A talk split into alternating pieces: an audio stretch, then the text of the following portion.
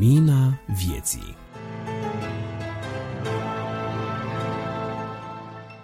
Bun venit, dragi ascultători, la numărul din aprilie 2021 al revistei Lumina Vieții. Adi Tămășan la microfon și astăzi am plăcerea să vă spun câteva lucruri despre ce veți asculta.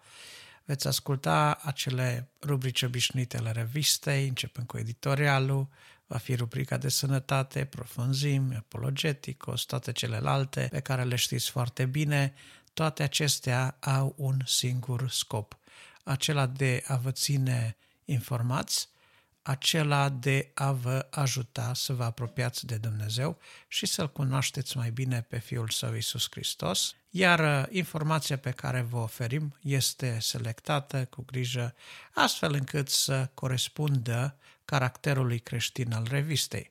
Revista Lumina Vieții este o revistă a creștinilor nevăzători, produsă, editată de către nevăzători și are un caracter interconfesional. Nu agreem niciun fel de dispute interconfesionale, ba din potrivă, încercăm să ajutăm pe cei care au fost răniți de aceste lupte să găsească adevărul, să cunoască Evanghelia, să-L întâlnească pe Domnul Isus Hristos și să aibă cu El o relație personală, reală, adevărată, autentică, bazată pe o legătură directă, prin cuvânt, prin rugăciune, prin practica disciplinei creștine. La numărul din această lună al revistei au participat aceiași colaboratori pe care deja îi cunoașteți din numerele anterioare.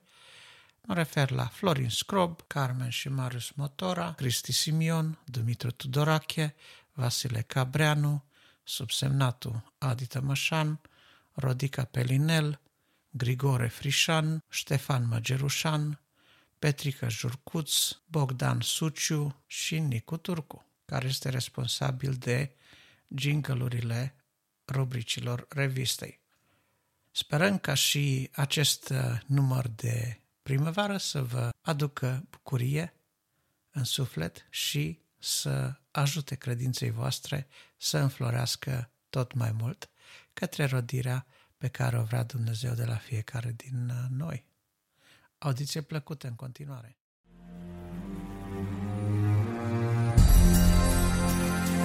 Editorial Pace! Domnul să vă binecuvânteze pe toți. Numele meu este Florin Scrob și cu ajutorul Domnului îl voi înlocui pe fratele George Jordan la rubrica editorial.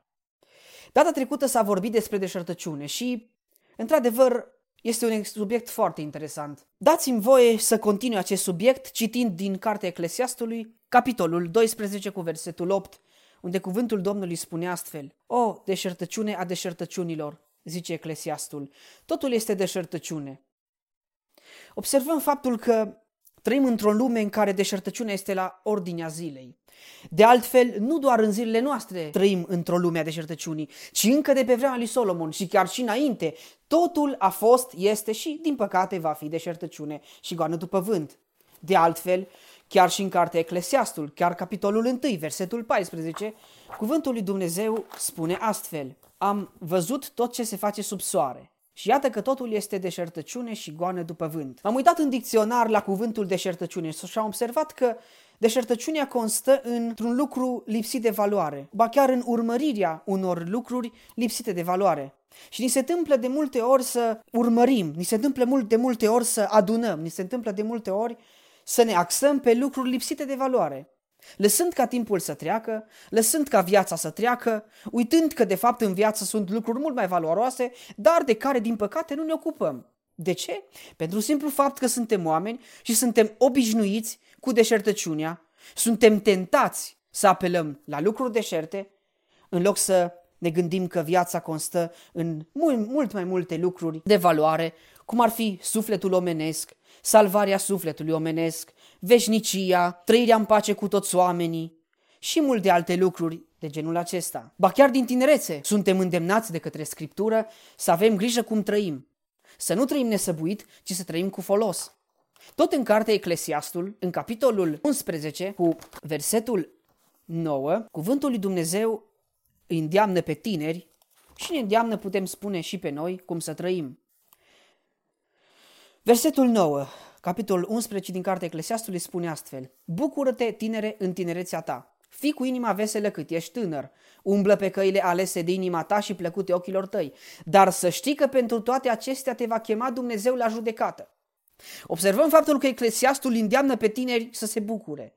Nu le spune să nu se bucure, nu le spune să nu facă nimic, dar le spune un lucru, să aibă grijă cum trăiesc. Și suntem îndemnați și noi să avem grijă cum trăim, să avem grijă ce vorbim, să avem grijă ce gândim, să avem grijă cum vorbim și cum gândim, să avem grijă cum acționăm, să avem grijă unde umblăm, căci pentru toate lucrurile pe care le facem, suntem chemați într-o bună zi la judecată. Și chiar pentru orice cuvânt pe care îl scoatem pe gură, suntem trași la răspundere, spune cuvântul Domnului. De aceea să avem mare grijă. Și observăm faptul că tot mai mult suntem tentați să vorbim ce nu trebuie, suntem tentați să nu avem grijă de cuvintele pe care le rostim. Dar doresc să vă spun ceva. Doresc să vă spun faptul că ar trebui să ne revenim. Ar trebui să ne gândim că vremurile din urmă sunt, sunt, le trăim. Ar trebui să ne gândim că în curând lumea aceasta se va sfârși. Și ar trebui să înțelegem un lucru, că ar trebui să ne preocupăm cu lucrurile valoroase, să ne preocupăm de salvarea sufletului, să ne preocupăm să îndreptăm ce am greșit și să încercăm să trăim în pace cu toți oamenii. Bineînțeles, pe cât ne stăm putință, dar să încercăm și Domnul să ne ajute să și reușim la aceasta. Deșertăciunea Totul este de șortuciune și goană după vânt. Dar dacă suntem înțelepți, dacă îi cerem lui Dumnezeu ajutor, El ne va ajuta ca să nu ne mai preocupăm cu lucruri lipsite de valoare, să nu mai umblăm după lucruri ușuratice și după lucruri deșerte, ci Dumnezeu ne va ajuta și ne va arăta care sunt lucrurile valoroase, ne va, arăta, ne va arăta cum să umblăm după lucrurile valoroase și ne va arăta cum să ne valorificăm sufletul. Domnul să ne ajute la aceasta, să înțelegem importanța sufletului, să înțelegem cât de rea este deșertăciunea și cât de dăunătoare este. Fiți binecuvântați de Domnul. Amin.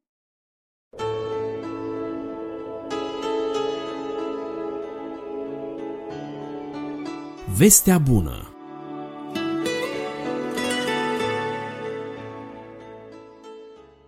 Fiți bineveniți la vestea bună. Mă simt stingher când trebuie să mă prezint, dar dacă trebuie, sunt Ștefan, Ștefan Măgiorușan. Mama îmi spunea fănică. Când mai făceam eu câte o boacănă, una din surorile mele spunea Ștefănoiule. Dar cel mai mult mi-a plăcut cum mă striga tata. Tata îmi spunea Fănel. În haina lui Fănel parcă mă simt cel mai bine și în felul acesta, ca un frate de-al dumneavoastră mai mic, vreau să vin să împărtășim câteva momente despre minunata veste a salvării. Ne apropiem de Sfintele Sărbători și vom privi la cuvântul din Sfânta Evanghelie de la Luca, în capitolul 23, de la versetul 35, unde îl vedem pe Domnul Isus Hristos răstignit și cele trei atitudini ale oamenilor care erau în jurul crucii sale. Norodul stătea acolo și privea. Fruntașii își băteau joc de Isus și ziceau, pe alții a mântuit să se mântuiască pe sine însuși dacă este El Hristosul alesul lui Dumnezeu. Ostașii de asemenea își băteau joc de El, se apropiau, îi dădeau oțet și ziceau, Dacă ești tu împăratul iudeilor, mântuiește-te pe tine însuți. Deasupra lui era scris cu slove grecești, latinești și evreiești. Acesta este împăratul iudeilor.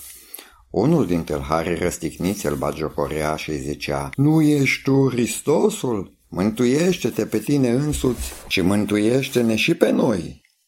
Dar celălalt l-a înfruntat și i-a zis, Nu te temi tu de Dumnezeu, tu care ești sub aceeași osândă?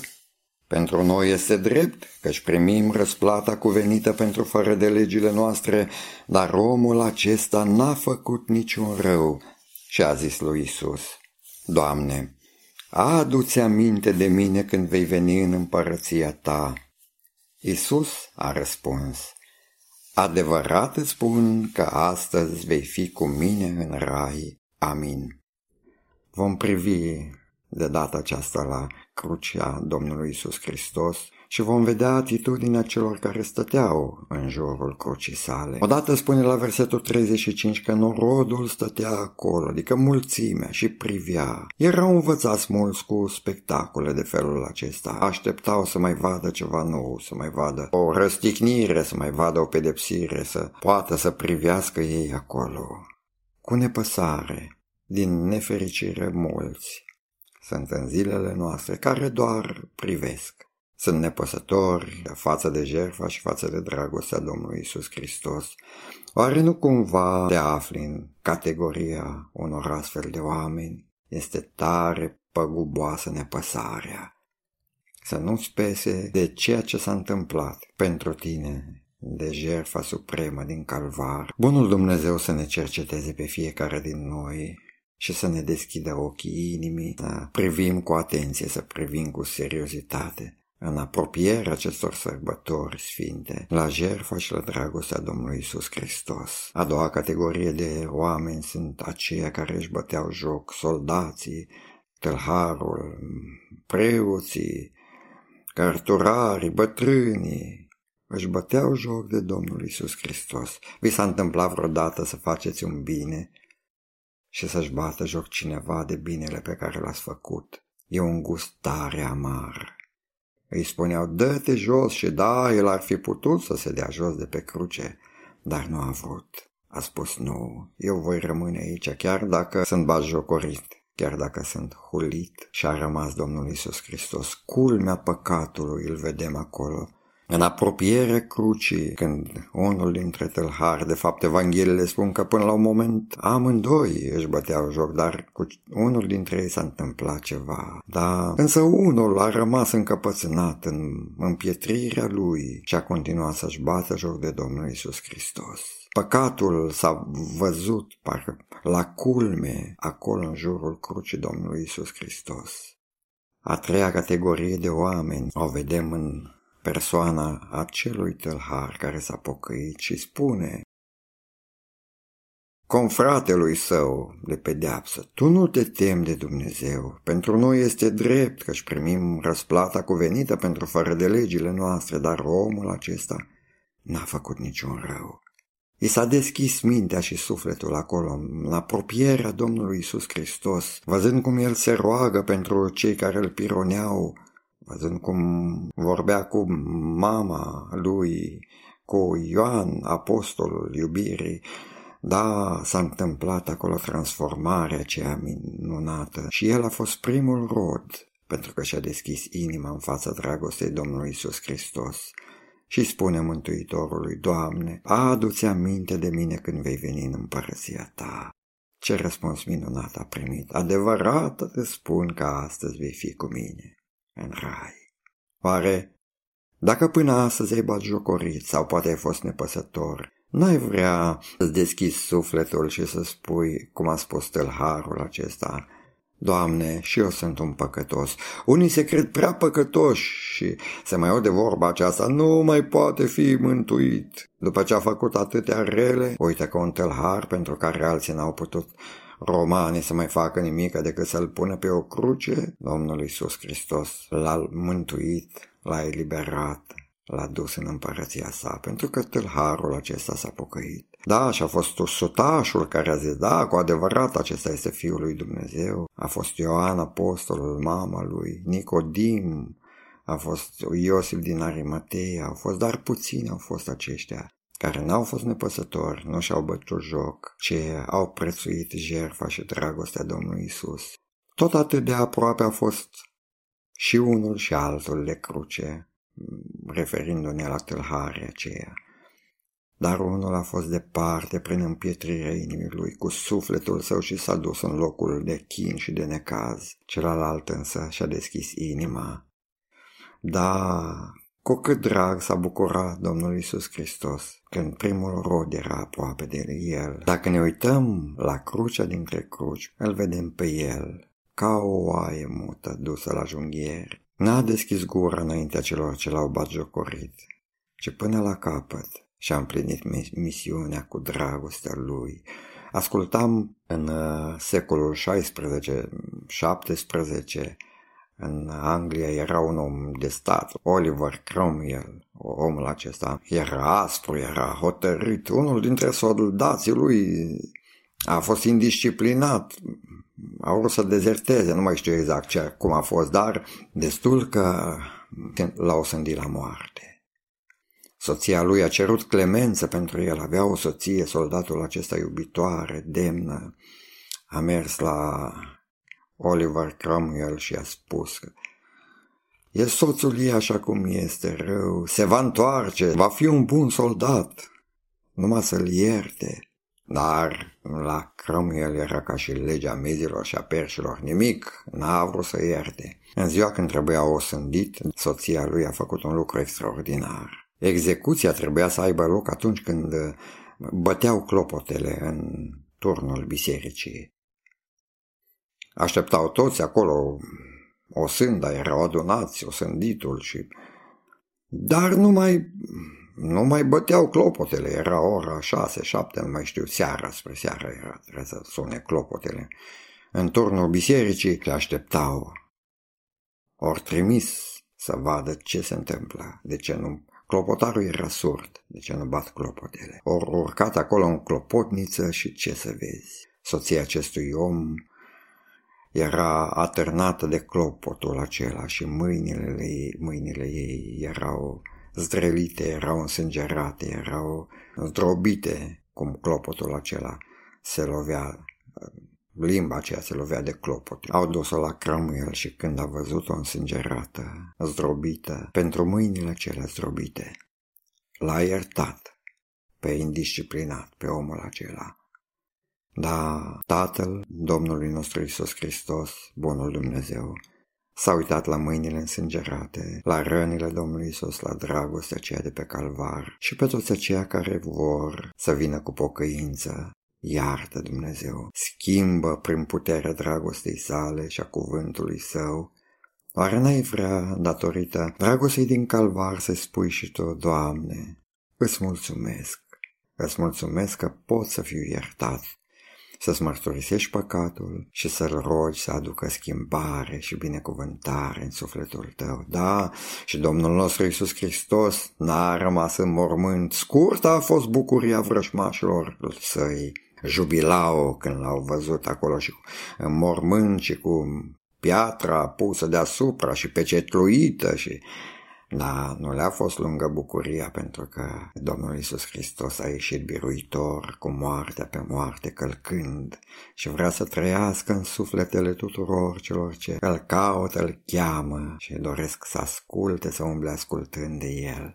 Ce mi-a plăcut mie referitor la înviere în 1921 pe la Kiev era un jurnalist, era, cred că scris el pe la ziare, pe acolo prin uh, Rusia aceea, uh, Nicolai Buharin. Nicolai Buharin ăsta era foarte îndoctrinat cu marxism, leninismul, cu comunismul și era trimis să spună tuturor că nu există Dumnezeu și a mers nu știu, undeva într-un cămin cultural pe la Kiev și le spunea și iară le spunea și cred că vreo ore a tot ținut el acolo cu teoriile lui și la urmă a întrebat, este cineva care are o întrebare sau are ceva de spus?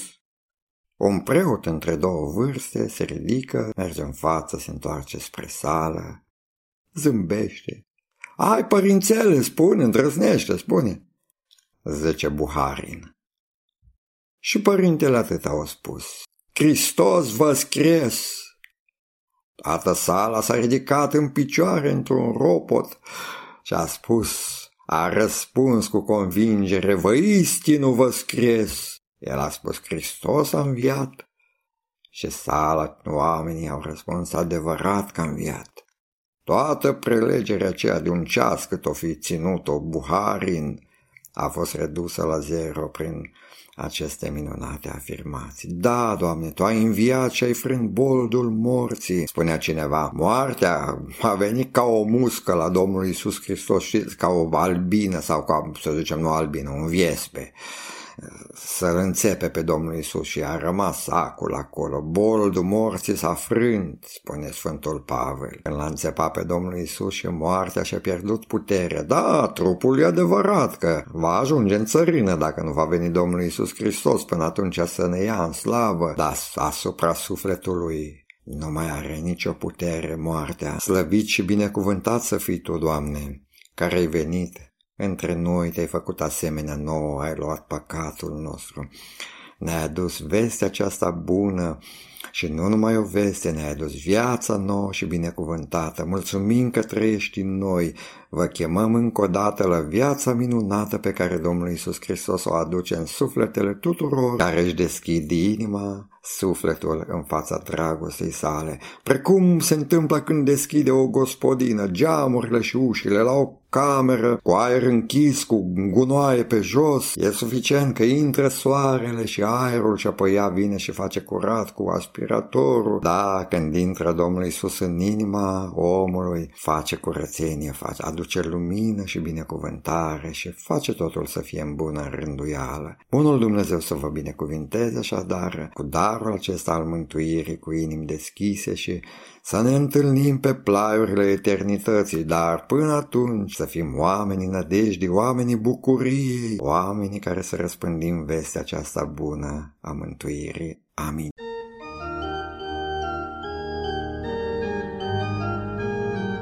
Apologeticos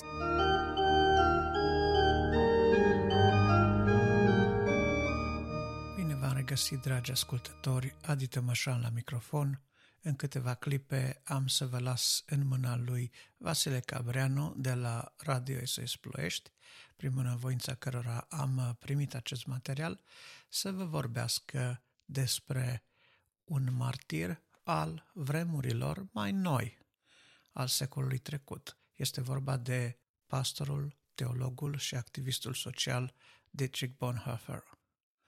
El a fost uh, un om al lui Dumnezeu deosebit, însă unul care a înțeles că creștinul și biserica nu pot trăi izolați de lumea în care au fost lăsați și mai mult decât atâta trebuie să se implice și să fie responsabili de direcția în care o ia societatea.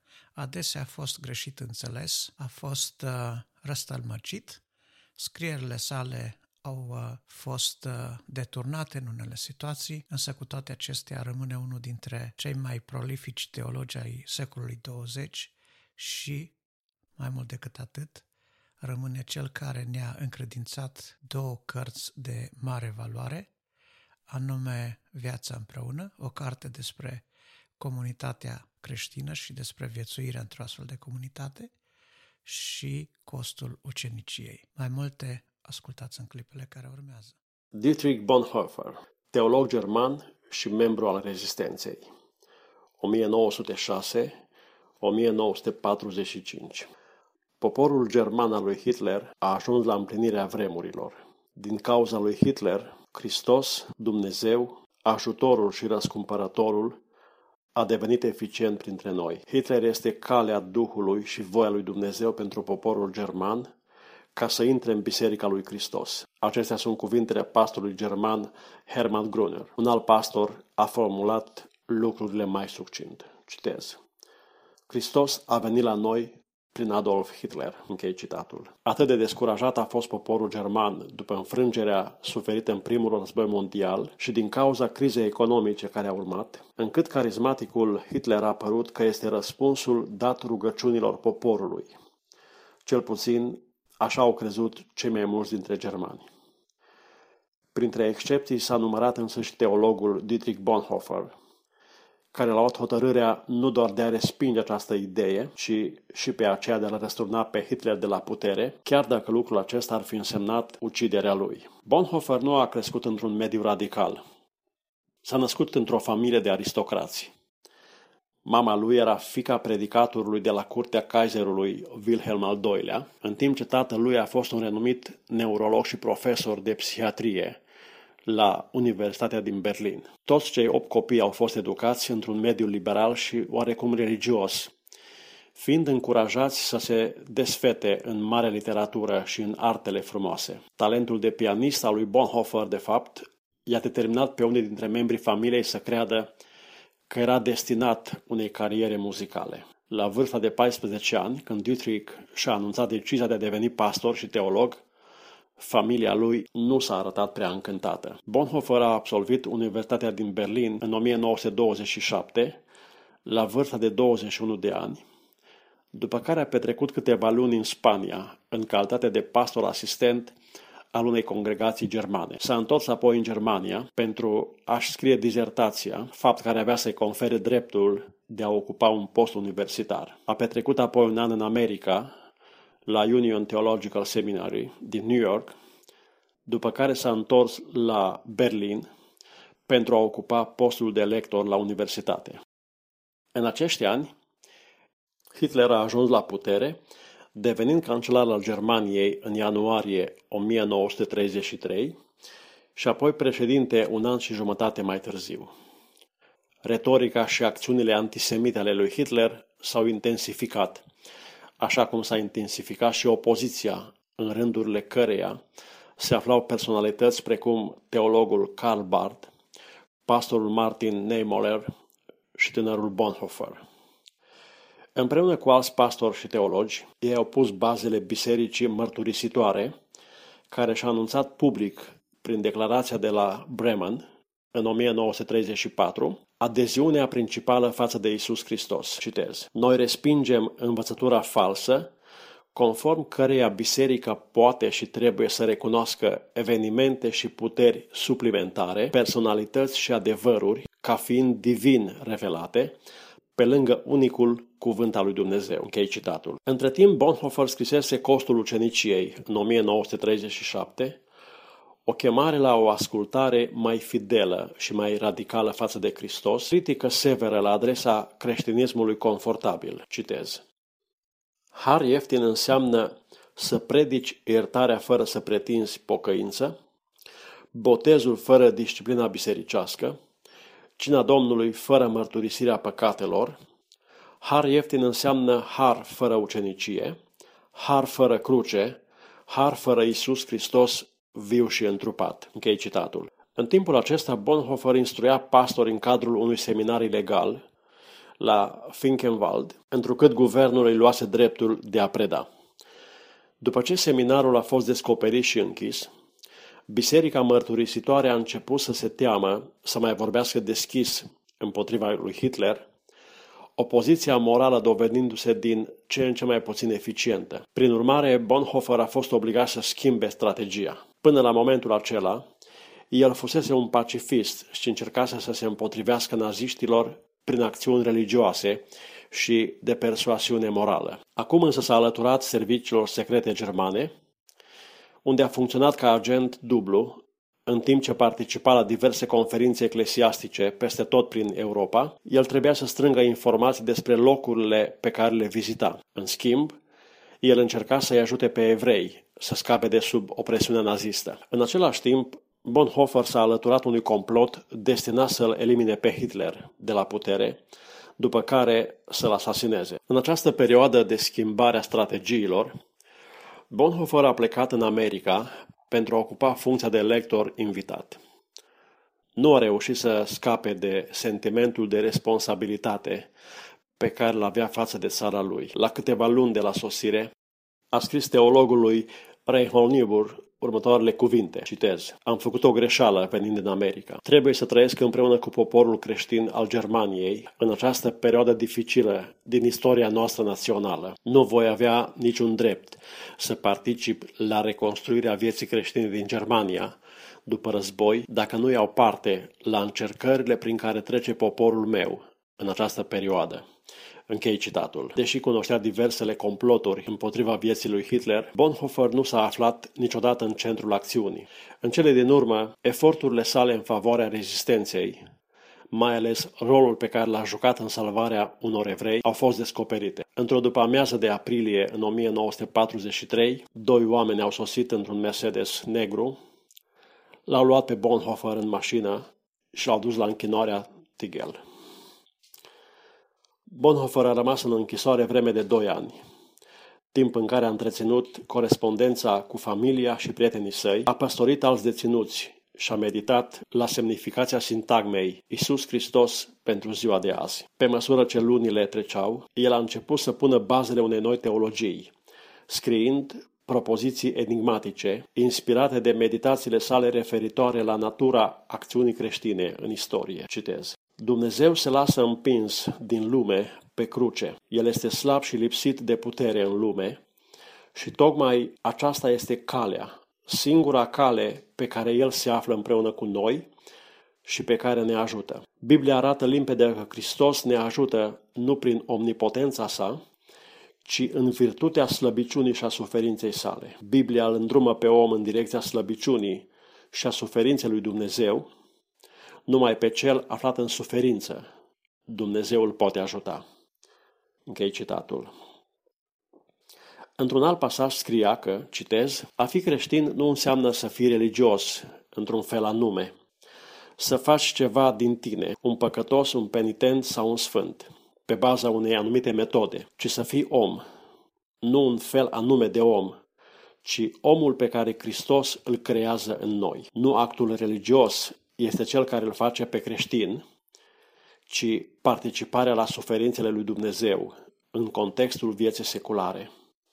Închei citatul. În cele din urmă, Bonhoeffer a fost mutat de la închisoarea Tigel la Buchenwald, după care a ajuns la lagărul de exterminare de la Flossenburg. În data de 9 aprilie 1945, cu o lună înainte de capitularea Germaniei, a fost spânzurat împreună cu alți șase membri ai rezistenței. Zece ani mai târziu, un medic din lagăr, care a fost martor la scena asasinării lui Bonhoeffer, a descris-o astfel. Citez. Deținuții au fost scoși din celule, după care li s-au citit sentințele date de curtea marțială. Prin ușa pe jumătate deschisă a unei dintre încăperile dintr-o baracă, l-am văzut pe pastorul Bonhoeffer care, înainte de a se dezbrăca de hainele lui de deținut, a îngenunchiat și s-a rugat cu fervoare Dumnezeului său. Am fost profund mișcat de modul în care s-a rugat acest om admirabil.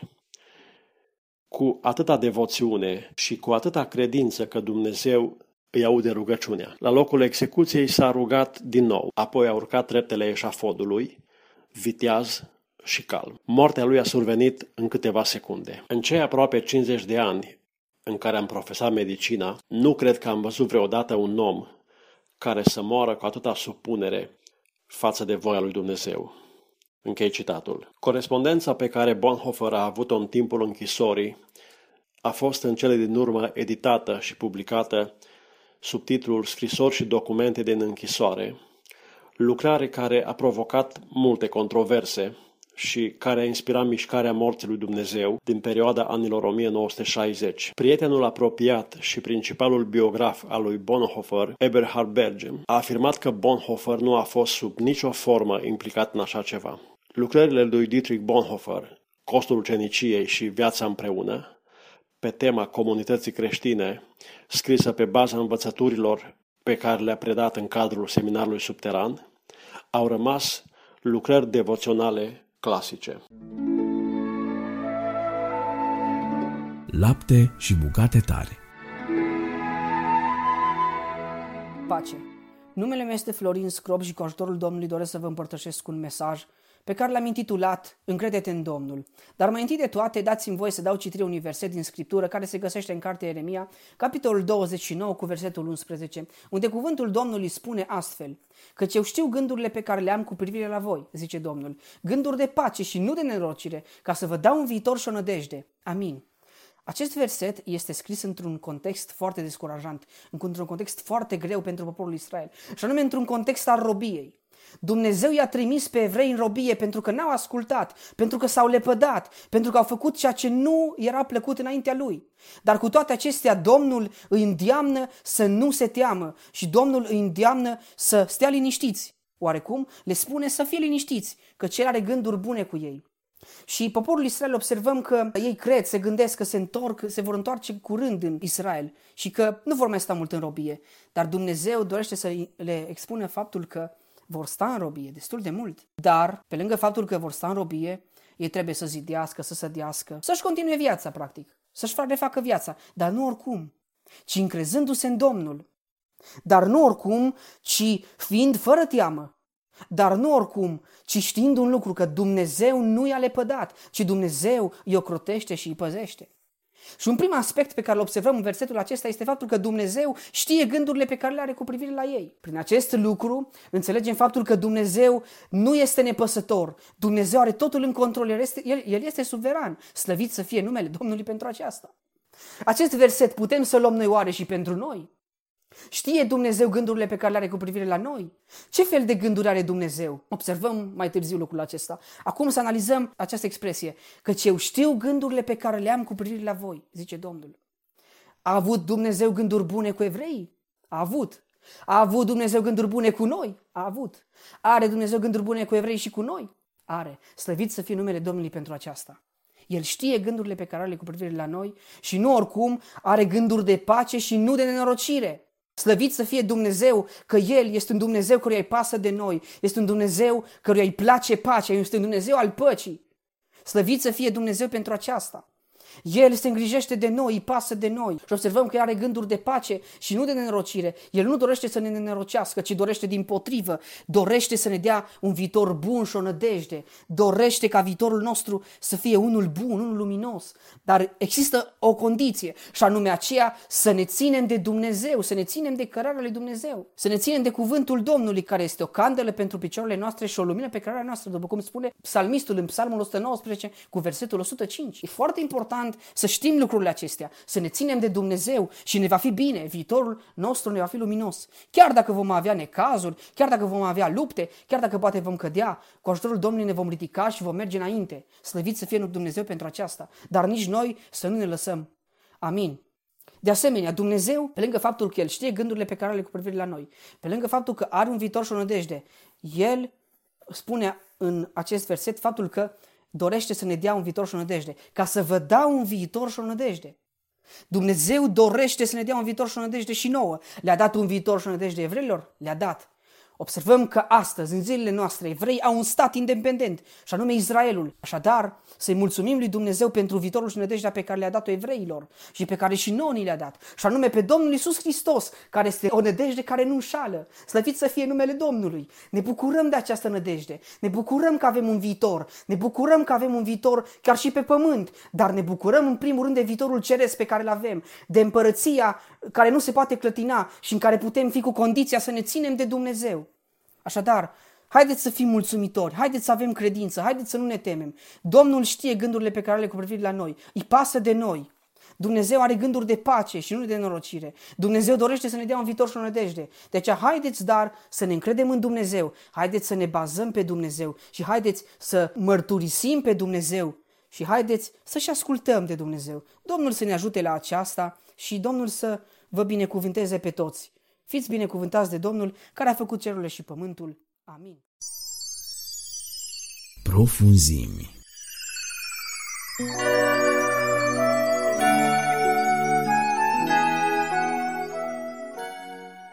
Bun găsit, dragi ascultători, la microfon, Cristi Simion. Suntem în cadrul rubricii Profunzimi. Luna aceasta, Biserica Romană Catolică sărbătorește învierea Domnului și Mântuitorul nostru Isus Hristos. Nu pot decât să vă urez și eu sărbători frumoase și Hristos a înviat.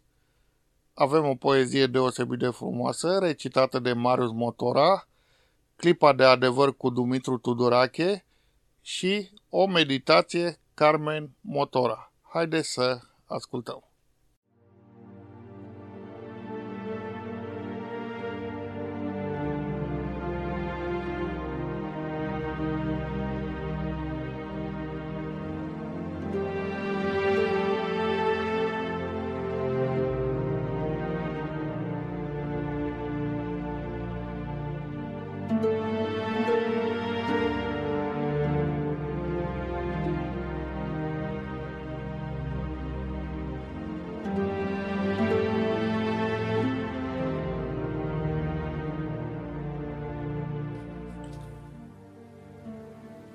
În dialul Golgotei, pe crucea de lemn, noi toți am privit cum te suie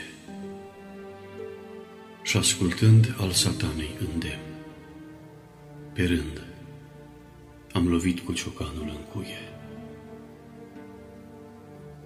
De două milenii un cer întreg plânge, căci nu sutașul a fost cel nedrept. Noi toți am vărsat scumpul tău sânge, când te-am împuns cu sulița în piept. Nu a fost Iuda cel vinovat și nici Pilat când a pus să te bată.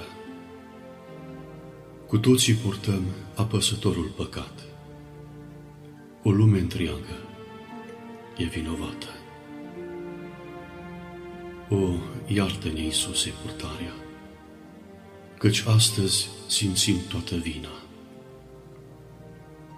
Revarsă peste pământ îndurarea și în case adune lumina.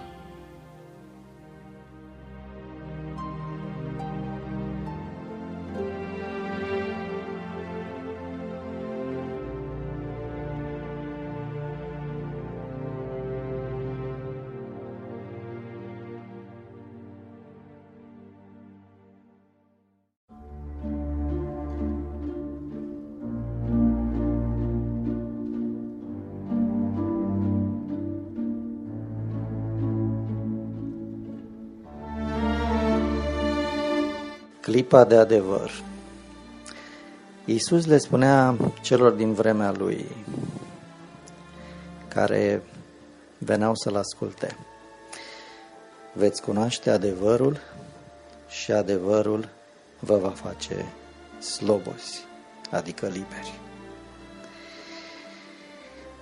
Un uh, mare filozof francez, Jean-Jacques Rousseau, afirmă că omul se naște liber.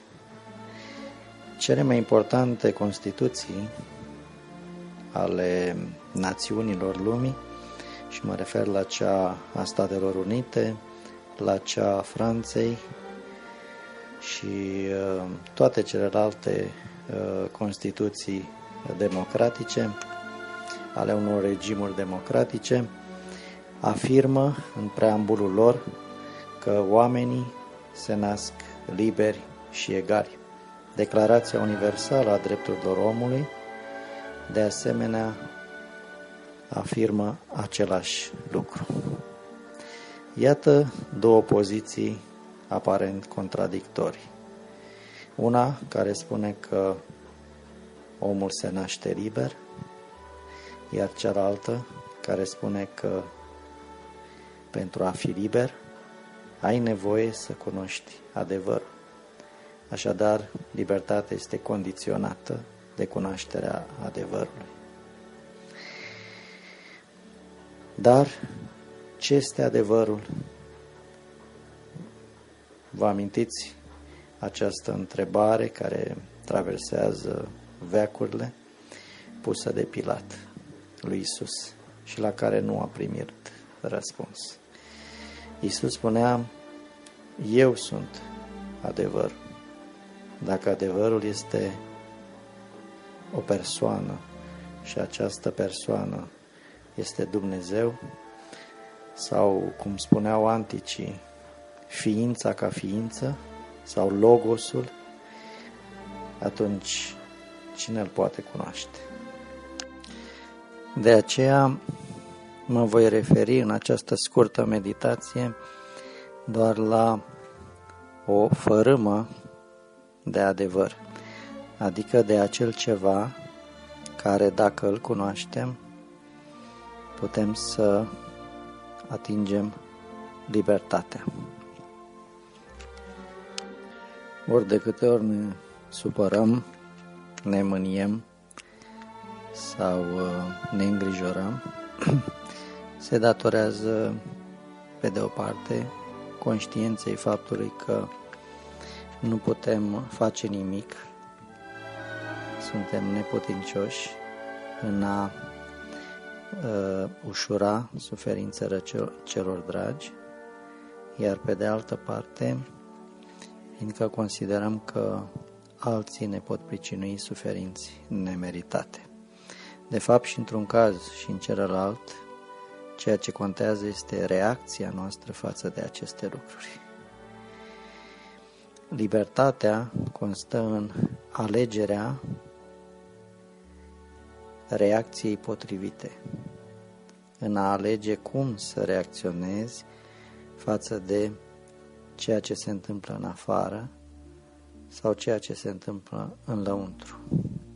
Și toate acestea, toate aceste reacții izvorăsc, de fapt, din uh, modul de gândire pe care ni l-am format de-a lungul timpului, din convingerile pe care ne-am format și mai ales din obișnuințele pe care le trăim și care, cumulate, formează, de fapt, caracterul.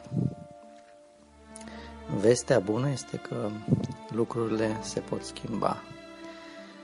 Chiar și obiceiurile greșite, chiar și modul de gândire și pe care de consecință și reacțiile nepotrivite.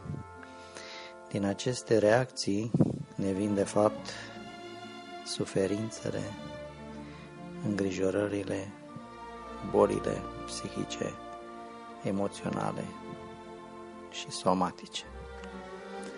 Așadar, odată ce vom stăpâni reacțiile pe care să le manifestăm în diferite circumstanțe, în diferite contexte, vom dobândi și libertatea mult dorită. Acea libertate lăuntrică pe care nu ți-o poate lua nimeni. Acea libertate despre care vorbea și Victor Frankl în uh, cartea sa, Căutarea sensului vieții, libertate pe care, odată dobândită, i-a permis să supraviețuiască condițiilor vitrege din lagărul de concentrare și să trăiască și în libertatea uh, exterioară, nu doar în cea lăuntrică.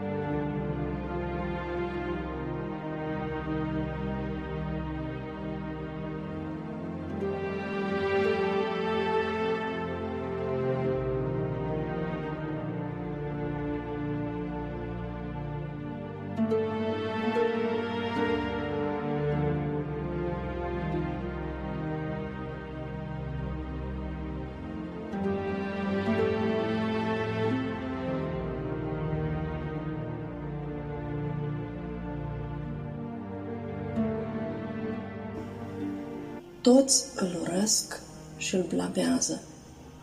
Toți îl condamnă și îl scuipă.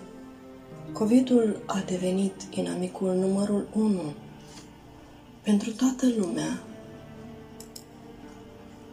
Dar cine îi numără binecuvântările?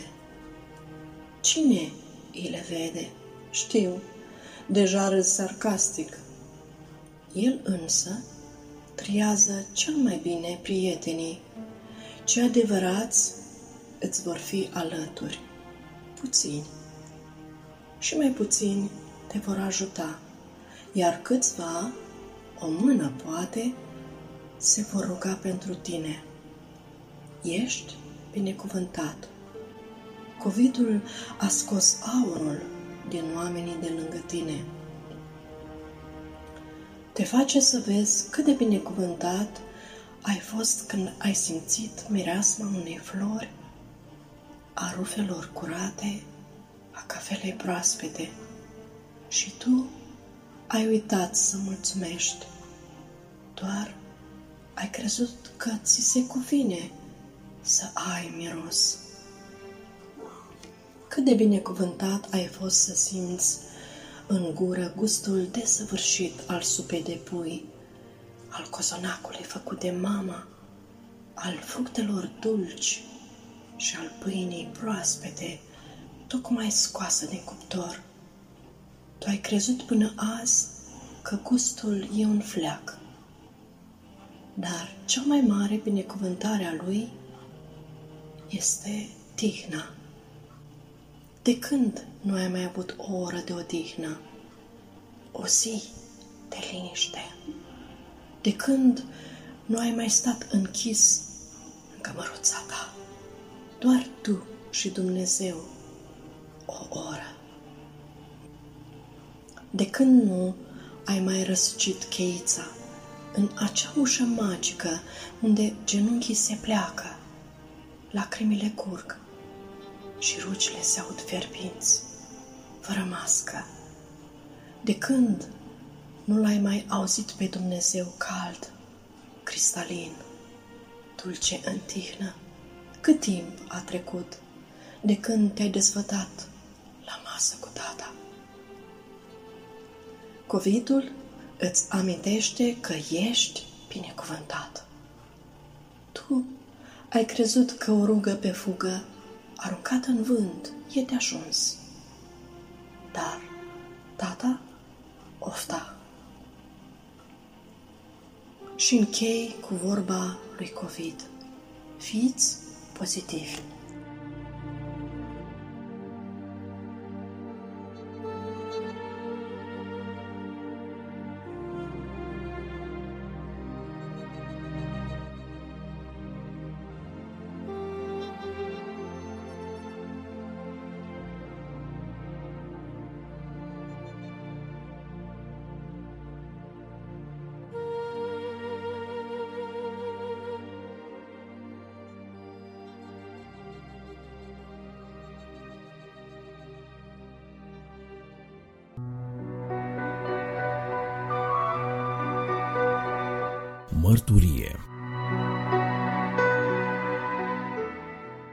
Găsit, stimați ascultători, Adi Tămășan la microfon, suntem la rubrica Mărturie, iar astăzi îl am ca invitat pe colegul nostru, pe Petrica Jurcuț, colegul nostru și prietenul meu. Avem uh, câteva lucruri interesante de spus și sper ca mărturia pe care o va aduce Petrica în uh, auzul dumneavoastră să fie o îmbărbătare, să fie un prilej de laudă al lui Dumnezeu pentru ceea ce face El și pentru puterea transformatoare a Harului lui Dumnezeu. Petrică, bine ai venit și de ce să nu intrăm direct în pâine? Spune-ne câteva lucruri despre tine și spune-ne cum te-ai întors la Dumnezeu și care a fost momentul ăla în istoria vieții tale și în al treilea rând ce te-a determinat să faci lucrul acesta. Să o luăm de la început. În primul rând aș uh, dori să încep uh, mărturia mea sub sloganul unui moto din Scriptură, din Ioan 14 cu 6. Eu sunt calea, adevărul și viața. Nimeni nu vine la Tatăl decât prin mine, spune Domnul Isus. Am ales acest moto fiindcă asta caracterizează, cred, pe fiecare om de pe pământ care este în căutarea lui Dumnezeu. Oamenii caută o cale, oamenii caută adevărul și oamenii caută, nu în ultimă instanță, viața. Eu m-am născut la Oradea de două ori.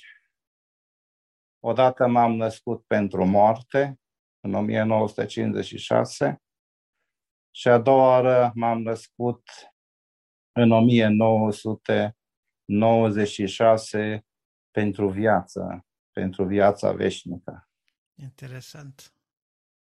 Acum, lumea și lumea filozofică mai ales afirmă, ca și prietenii lui Iov, că omul se naște ca să moară afirmă prietenii lui Iov că viața omului este ca o scânteie care se naște, luminează o vreme și apoi moare. Din păcate, concepția lumii de astăzi, în marea ei majoritate, este aceasta. Omul se naște ca să moară. E o perspectivă foarte sombră dacă te gândești că te naști în lumea aceasta, te naști în lumea aceasta și suferi sau o duci bine și finalul este moartea. Și am uh, rumegat îndelung toate lucrurile și toate problemele acestea, deoarece eu când m-am născut, m-am născut cu o boală de ochi, adică am avut ulcer la ochi. Acum, să ai ulcer la stomac, probabil mulți au avut, știu ce înseamnă, nu e un lux. Dar să ai la ochi, cu atât mai puțin.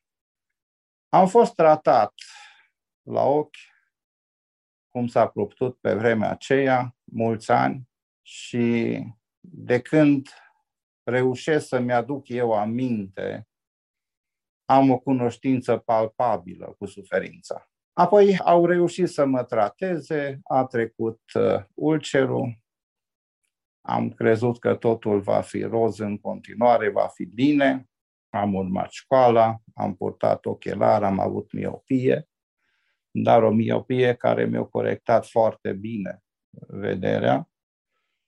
Deci pot să spun că în perioada cât am văzut, am văzut cu uh, ochii bine până n-am pățit ruperea de retină. Și în 69, în primăvară, într-o dimineață m-am trezit că nu mai văd cu ochiul drept.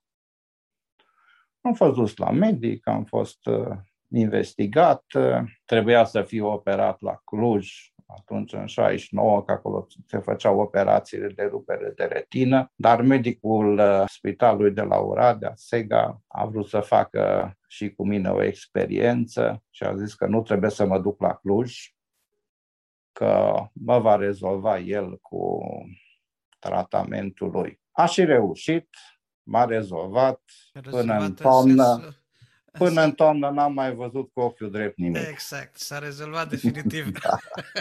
A reușit să rezolve. Asta m-a marcat uh, puțin, dar m-am încurajat și am spus că, domne, am avut doi ochi, mai am unul, nu e problemă. Cu asta văd, merge și așa. Ți-ai pus Va fi mai greu. Ți-ai da. pus întrebări existențiale în clipa asta? De, de ce mi se întâmplă mie? De ce trebuie să trăiesc așa? De ce Știi? Nu, nu mi-am pus așa, așa problema asta atunci, încă în 69, când am pierdut vederea la ochiul drept. foarte tânăr. Dar uh, am considerat că, domnule, s-a întâmplat, s-a întâmplat, uh, bine că nu-i mai rău, că mai am un ochi, eu ăsta văd și da. am mers mai departe. Bineînțeles, uh, efectele s-au simțit, fiindcă a trebuit să-mi focalizez vederea înlocuind ochiul drept, că ce era pe partea dreaptă nu mai vedeam. Trebuia să manevrez, să întorc capul la orice se întâmpla în partea dreaptă, că acolo nu mai aveam da. ochi cu care să văd. Dar am zis că mă obișnui și cu asta. Numai că în anul 70 eram în tabără la Nucet, într-o tabără de copii, și m-am trezit și acolo că am probleme și cu ochiul stâng. Am început să văd ca într-o oglindă crăpată toată imaginea. Apoi am scris repede acasă să vină după mine, au venit după mine, m-au dus acasă, m-au dus la spital, atunci m-au dus deja la Cluj. Am mai participat la experiență și eu cu celălalt la Oradea și am fost operat la Cluj și după operație, am văzut bine iarăși. Că eram o operație, minte că eram în salon și uh, doctorița care m-a operat, când mi-a luat pansamentul, a ridicat o mână să-mi arate, să-i spun câte degete are la mână. Și păi am spus, doamna doctor, nu numai degetele văd, ci văd și verigheta pe mână. Deci a reușit operația, a fost bine. Numai n-a fost de durată. Anul următor, iar am avut probleme, am mai fost operat încă de două ori și în sfârșit a reușit operația că am rămas orb. Din nou reușită. da. S-a terminat cu doctorii de la capitolul da. ăsta, cel puțin cu cei Dar de în- ochi. Dar în, dar în perioada asta de uh, trei ani, între 71 și 73 decembrie, era o perioadă foarte, nu știu cum să spun, foarte tulbure pentru mine. În sensul că am început să-mi dau seama că cu drept, ochiul drept nu mai văd, cu stângul am probleme și ce va fi cu mine în viitor așa. Și n-am prea știut eu multe despre religie, despre Dumnezeu. Singurul lucru care am știut, rugăciunea Tatăl nostru. Al, mai mult eu nu prea știam, că taică meu a fost ortodox, maica mea a fost reformată, eu am ajuns un deformat spiritual. Așa că, da, bună. De la ortodox și reformat ai ajuns deformat, nu? da. Da. Da. Dar uh, încercam și eu așa, că cu mintea mea de mm, copil, de tânăr, să mă rog lui Dumnezeu. Cum știam eu. Și vorbeam cu el, cum am observat pe urmă că vorbim, vorbim acum cu Dumnezeu după ce ne întoarcem la el. Îi- Pur și simplu îi vorbeam lui Dumnezeu. Uh, Purteam monolog cu el. Că îi spuneam, Doamne, am înțeles, ochiul drept nu mai văd, cu stângul am probleme, dar, Doamne, nu lăsa să rămân orb. Mă temeam de treaba asta. Bunicul meu a avut o vorbă și îmi spunea, el așa din glumă, așa întreagă, când îl apuca să spună câte un lucru deștept, așa în intelig- cu ghilimele, ca să ai grijă să nu ajungi la pușcărie și să nu ajungi orb. Și atunci am zis, doamne, nu mă lăsa să ajung orb. Și mă rugam în fiecare zi, văzând că vederea îmi scade, și mă rugam în fiecare zi nu să-mi revină vederea înapoi cum a fost, că la asta am renunțat deja de mult. Dar mă rugam lui Dumnezeu să-mi lase măcar vederea pe care o aveam atunci când mă rugam. Și în fiecare perioadă, așa, de săptămâni, de luni, vedeam mereu că îmi scade vederea și mă mulțumeam cu tot mai puțin. Și mă rugam Domnului să-mi lase măcar puținul acela, să am și o familie, să-mi văd nevasta, să-mi văd copiii, să, Domne, ceva să-mi rămână și mie. Și timpul trecea și am ajuns în 73, în decembrie, am făcut acasă, părinții au făcut pomul de Crăciun, împodobit, frumos, cu beculețe, cu bomboane colorate. Alea le-am mai văzut de Crăciun. Iar de anul nou s-a tras oblonul. N-am mai văzut nimic. Cum uh, te-ai raportat la Dumnezeu în clipa asta, când ai văzut că tot îi cer lui Dumnezeu să-ți lase restul ăsta, ba rest și mai mic și mai mic și totuși, până la urmă, cum zici tu, s-a tras oblonul. Aici a fost problema, că atunci când m-am trezit că nu mai văd deloc, atunci s-a petrecut ceva în mine, în lăuntrul meu. Ceva s-a frânt. Înțelegi? Ceva. S-a produs o durere atât de, de, de, de imensă încât am priceput ca o, ca o frângere lăuntrică. Și atunci am izbucnit că nu este Dumnezeu. Nu poate să fie Dumnezeu. Și asta s-a întipărit în mine atât de mult încât ani în șir am rămas cu convingerea asta și am trăit ca și un om care nu crede în Dumnezeu, care nu numai că nu crede în Dumnezeu, ci mi-am format o convingere că nu cred în Dumnezeu. Da, am uh, citit dată, nu mai țin minte autorul, dar zicea, era scris în inima lui cu litere de ură. Și cred că e foarte bună descrierea când uh, oamenii trec prin tragedii la care nu au explicații și mai ales dacă nu sunt aproape de Dumnezeu, nu, nu mai pot să cred în Dumnezeu. De pe unii tragediile, nenorocirile îi îndepărtează de Dumnezeu și zic nu, dacă Dumnezeu ar fi fost sau dacă i-ar fi, pă, i-ar fi păsat de mine, asta nu s-ar fi întâmplat, cealaltă nu, s- nu s-ar fi întâmplat și dezvoltă un, sen, un, un, un sentiment de de ură mocnită, nu știu, un fel de ură pasivă sau ceva de genul ăsta, nu, nu față de Dumnezeu ca persoană, că nu prea îl cunosc de, de fapt, dar față de ideea de Dumnezeu atotputernic și care are toate lucrurile sub control, nu? Păi da, vezi că lucrurile acestea, pentru cei care n-au trecut prin așa ceva, nu pot înțelege. De aceea am spus de multe ori că ca să predici din Iov, ar trebui să ai suferințele lui Iov. Da. Fiindcă nu poți să vorbești despre lucruri despre care tu nu le-ai experimentat, prin care tu n-ai trecut. Acum, eu știu ce înseamnă să fiu orb. Că sunt orb din 73. Dar știu ce înseamnă să fiu orb. Dar dacă aș spune că știu ce înseamnă să-ți lipsească un picior, aș minți că nu știu. Nici nu vreau să știu. Dar nu știu.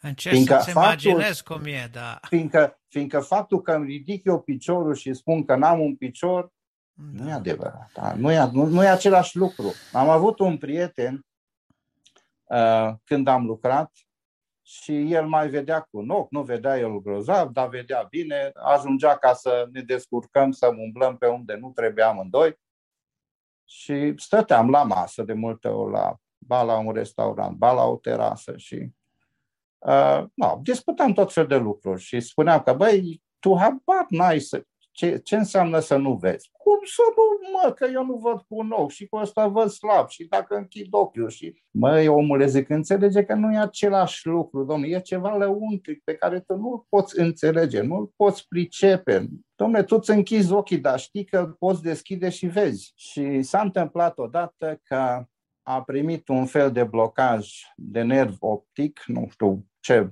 minune, ce complicații mai era acolo, că eram tocmai împreună cu el și și-a pierdut vederea pe loc acolo.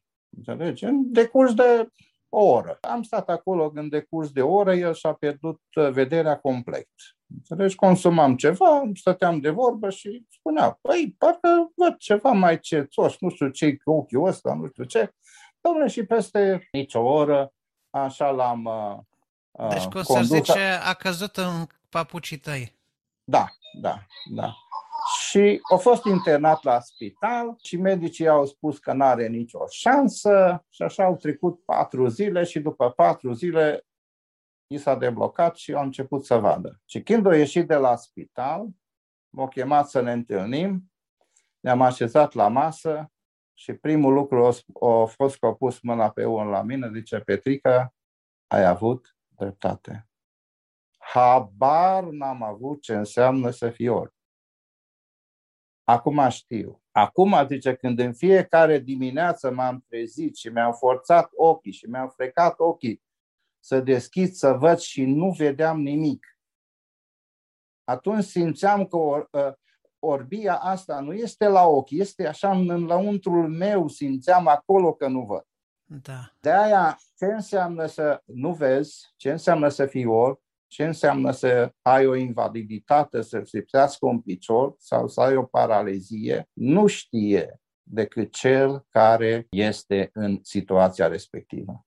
În mod clar, impactul maxim este când ai experiența. Dar spune-ne cum, uh, cum uh, a ajuns totuși să îl înțelegi pe Dumnezeu, să te împaci cu Dumnezeu, să-L cunoști pe Dumnezeu și de la cel care zicea nu există Dumnezeu, să îți schimbi modul de gândire și mai mult decât atâta să alegi de bunăvoie să îți dai viața în slujba lui Isus. Cum asta a durat mult timp, că din 73 până prin 86 eram eu foarte împietrit așa, dar trăiam în ultimii ani, în ultimii ani, începutul anilor 80, începeam să trăiesc o viață duplicitară.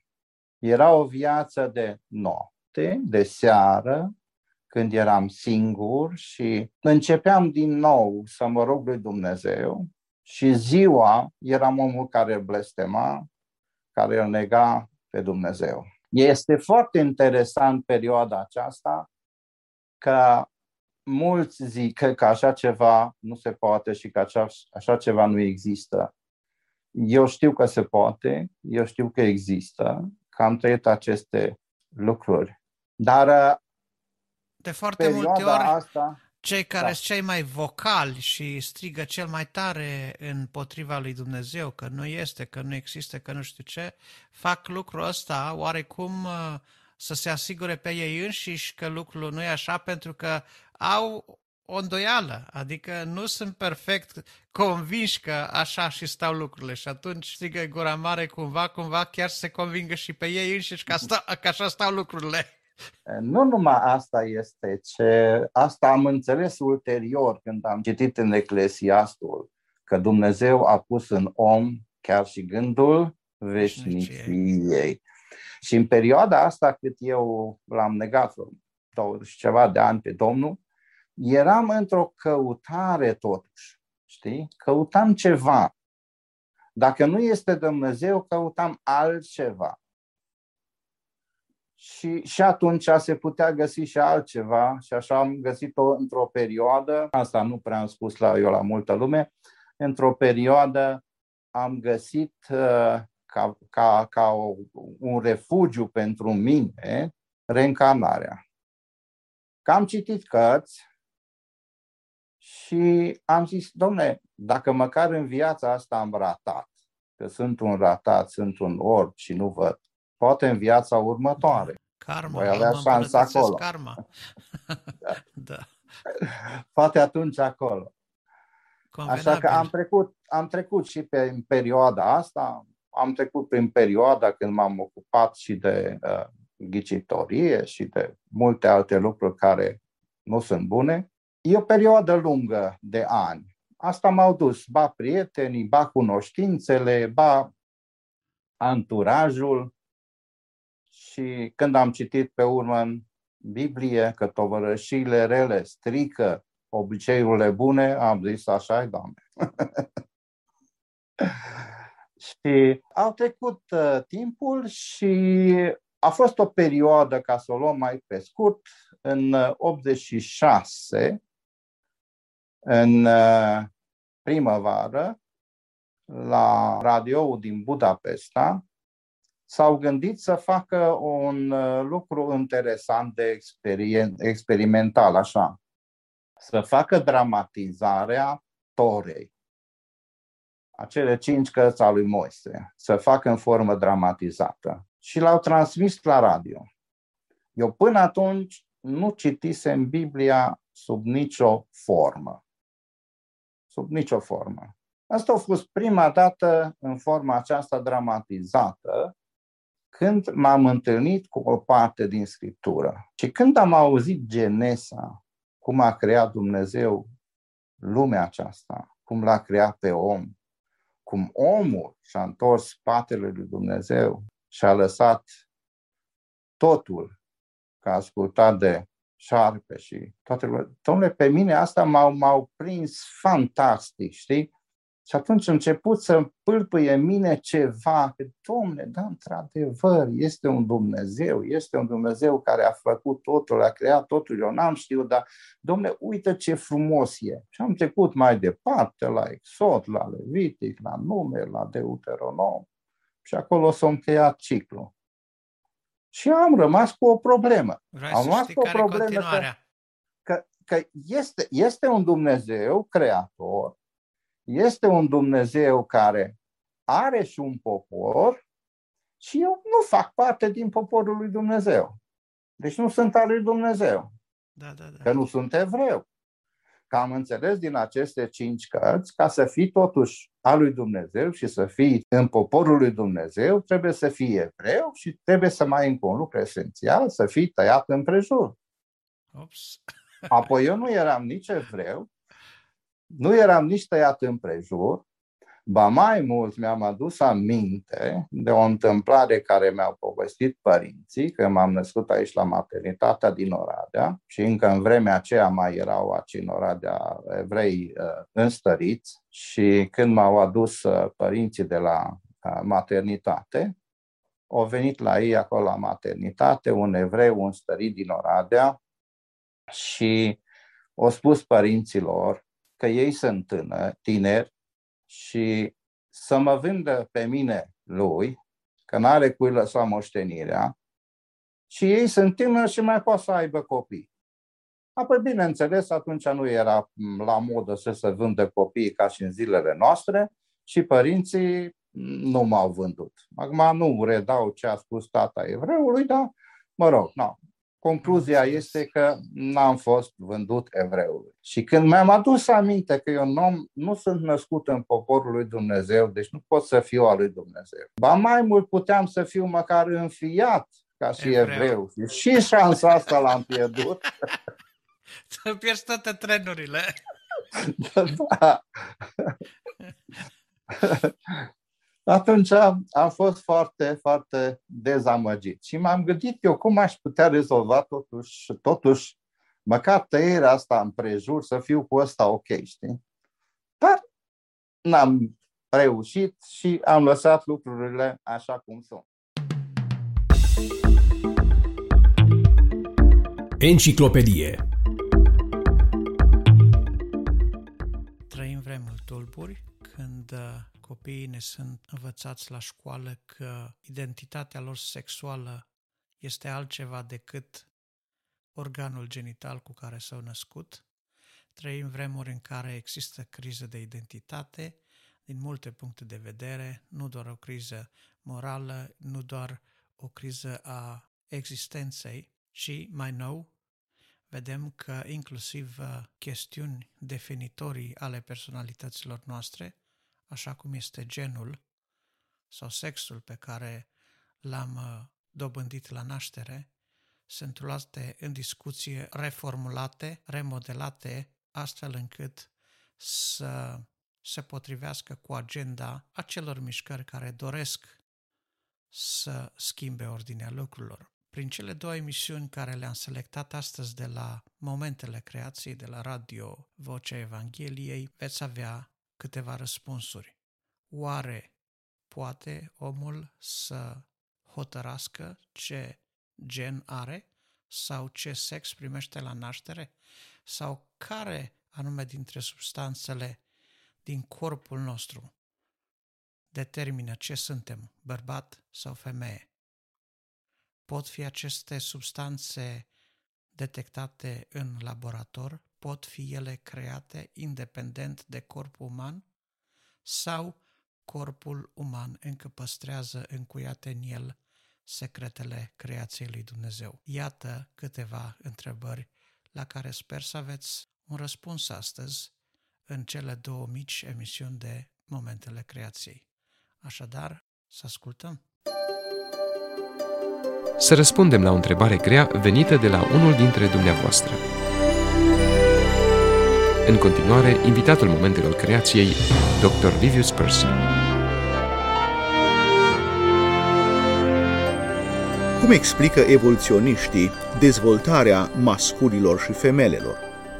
Problema este că dacă primul mascul a fost produs prin mutații întâmplătoare, nu este probabil ca o femelă să fi fost produsă prin alte mutații întâmplătoare exact în același timp și în același loc. Ba mai mult, studii care au fost făcute arată că dacă ținem cont de tarele genetice sau erorile de copiere a informației genetice pe care le purtăm, nu este suficient doar un mascul și o femelă pentru a stabili o nouă populație de creaturi sexuate. Întrebarea este importantă și evoluționiștii au recunoscut că teoria lor nu are o explicație satisfăcătoare pentru modul în care s-au dezvoltat masculii și femelele. Un evoluționist a spus chiar că, deoarece evoluționiștii nu au explicație credibilă, majoritatea manualelor ignoră complet întrebarea, deși este foarte evidentă. Dar evoluționiștii arată de asemenea că problema originii diferențierii sexuale este chiar și mai dificilă decât am spus mai înainte. Ei recunosc acum că studiile lor arată că dacă organismele ar fi evoluat progresiv, cele care se reproduc sexuat ar fi în dezavantaj. Un alt cercetător evoluționist afirmă că un lucru care complică situația și mai mult este că reproducerea sexuată este menită să elimine tocmai variațiile genetice care se presupune că ar fi cauzat evoluția.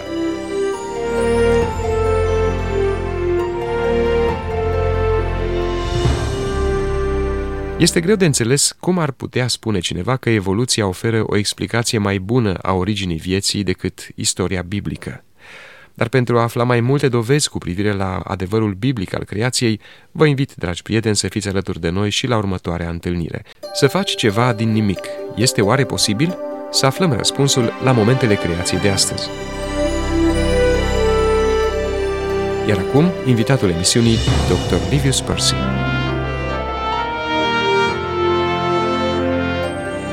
Una dintre cele mai dificile întrebări din biologie este cum se face că o singură celulă ou, fertilizată, se divide în multe celule diferite. Unele devin ficat, altele piele, altele creier, iar altele oase. Este un mod mai sofisticat de a pune vechea întrebare cum se nasc copiii sau de unde vin copiii.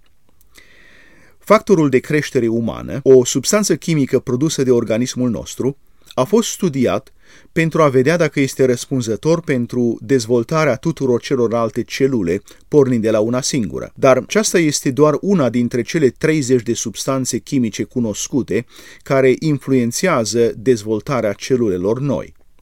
O altă substanță chimică foarte importantă, GMCSF, a fost sintetizată ca medicament pentru stimularea dezvoltării celulelor albe din măduva osoasă. Acest medicament a salvat viața multor pacienți care și-ar fi pierdut complet măduva osoasă ca urmare a expunerii la radiații. Factorul de creștere a celulelor nervoase este studiat ca un tratament posibil pentru boala Alzheimer și pentru refacerea conexiunilor nervoase la organe reatașate prin operație. De unde provin toate aceste substanțe chimice cu proprietăți incredibile? Nu provin din laboratoare dotate cu cei mai buni chimici din lume, ci sunt produse de organismele noastre. Oamenii de știință ar trebui să stea uimiți în fața inteligenței extraordinare care a conceput aceste substanțe chimice complexe și mecanismul lor de acțiune. Acesta este unul dintre cele mai bune argumente că am fost creați de un creator înțelept și puternic și că nu suntem produsul unor accidente chimice întâmplătoare.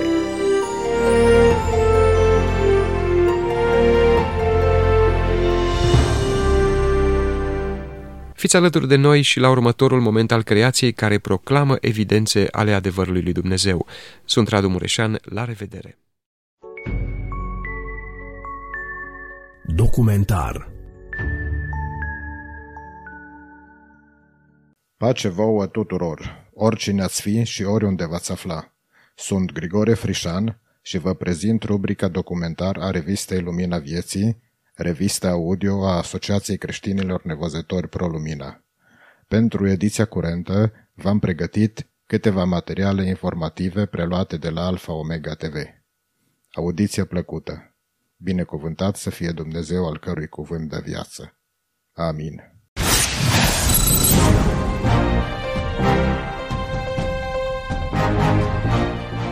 Organizația Voice of the Martyrs va realiza un program special pentru a vorbi despre cei care suferă în întreaga lume, care se numește Încarcerat pentru Hristos. Todd Nettleton a discutat cu George Thomas despre emisiune. Prezentatorul postului de radio VOM, Todd Nettleton, ni se alătură pentru a ne da mai multe informații. Care este scopul emisiunii speciale? Sunt mai multe scopuri. Unul este acela pentru a celebra credincioșia lui Dumnezeu. Am auzit despre Andrew, despre Dan și Petriașic va împărtăși despre perioada în care a fost încarcerat în Sudan. Vrem să celebrăm credincioșia lui Dumnezeu care ajunge acum și într-o celulă de închisoare. După părerea mea, creștinii din America și din națiunile libere se vor gândi la ceea ce sunt dispuși să sacrifice, pentru ce sunt dispuși să sufere pentru a promova împărăția lui Dumnezeu în cartierul lor, în viața lor, la locul de muncă, la școală. Apoi oamenii vor cunoaște mai bine soarta creștinilor pentru care se roagă și care sunt în închisoare, vor înțelege provocările și greutățile lor pentru a se putea ruga cu mai multă pasiune și cu mai multă eficacitate. some of the challenges and some of the hardships that will enable us to pray more passionately and pray more effectively for Christians who are in prison right at this moment. Ai stat de vorbă cu Andrew și cu Dan despre modul în care l-au văzut pe Dumnezeu la lucru în urma rugăciunilor oamenilor din Biserica Globală. Să urmărim ce au declarat. Am putut vedea că Dumnezeu a avut un scop cu încarcerarea mea. El s-a folosit de mine pentru a fi un magnet pentru rugăciune, pentru a atrage atenția milioanelor de oameni asupra Turciei și asupra acelei regiuni. Am avut o sarcină de a pregăti secerișul. Am înțeles că perioada pe care am petrecut-o în închisoare a fost parte din acea sarcină. Milioane de oameni au început să se roage pentru acea zonă. După ce am ieșit din închisoare, m-a entuziasmat faptul că am aflat de numărul mare de oameni care s-au rugat pentru Iran în acea vreme. Au avut loc schimbări politice importante în Iran după cazul meu. Numărul mare de rugăciuni și efectul lor m-a entuziasmat foarte mult. Cum s-a schimbat perspectiva noastră asupra suferinței și asupra eficacității rugăciunilor în urma acestor cazuri? Relatările lor ne reamintesc că Dumnezeu are un scop care depășește priceperea noastră. Dacă ne gândim la povestea lui Iosif, Dumnezeu a schimbat răul în bine. Asta se întâmplă și în prezent. I s-a întâmplat și lui Andrew Brownson, lui Dan Bauman, lui Petr Iasik happened with Andrew Brunson. That happened with Dan Bauman. It happened with Peter Jasek. And so uh, it's great for us to be reminded. Este bine să ne reamintească faptul că atunci când suntem încarcerați, dacă privim situația prin prisma eternității, vom vedea că Dumnezeu are un scop și lucrează la realizarea planului său. Chiar dacă în acel moment suferim, Dumnezeu are un plan. God still has a plan. Todd, te rog să ne dai o perspectivă mai amplă câți creștini suferă din cauza credinței lor în lume și cum sunt persecutați.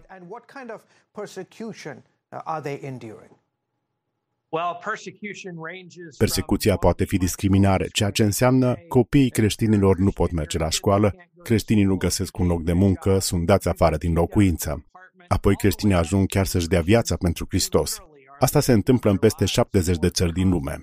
Biblia spune, și dacă suferă un mădular, toate mădularele suferă împreună cu el. Acest eveniment, care a avut loc în mediul virtual, va ajuta trupul lui Hristos din întreaga lume să se întrunească și ne va ajuta să cinstim acel pasaj din Scriptură.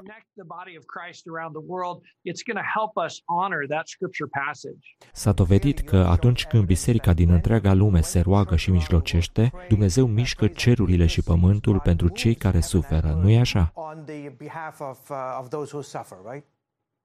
Da și schimbă țări întregi. Mă întrebam dacă ar fi avut loc schimbările din Sudan sau sunt rezultatele rugăciunilor pentru Mariam Ibrahim în perioada când a fost în închisoare și când Peter Iașec a fost și el în detenție. Dumnezeu acceptă rugăciunile noastre și schimbă destinul unor țări. Așadar, haideți să ne rugăm pentru cei persecutați și pentru națiunile ostile.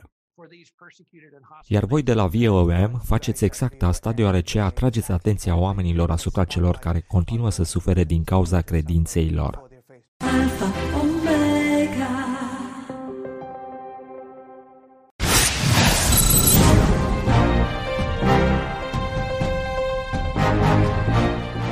Administrația Biden a anunțat aplicarea unor sancțiuni față de șapte oficialități guvernamentale din Rusia și 14 companii drept răspuns la otrăvirea și încarcerarea liderului opoziției Alexei Navalny.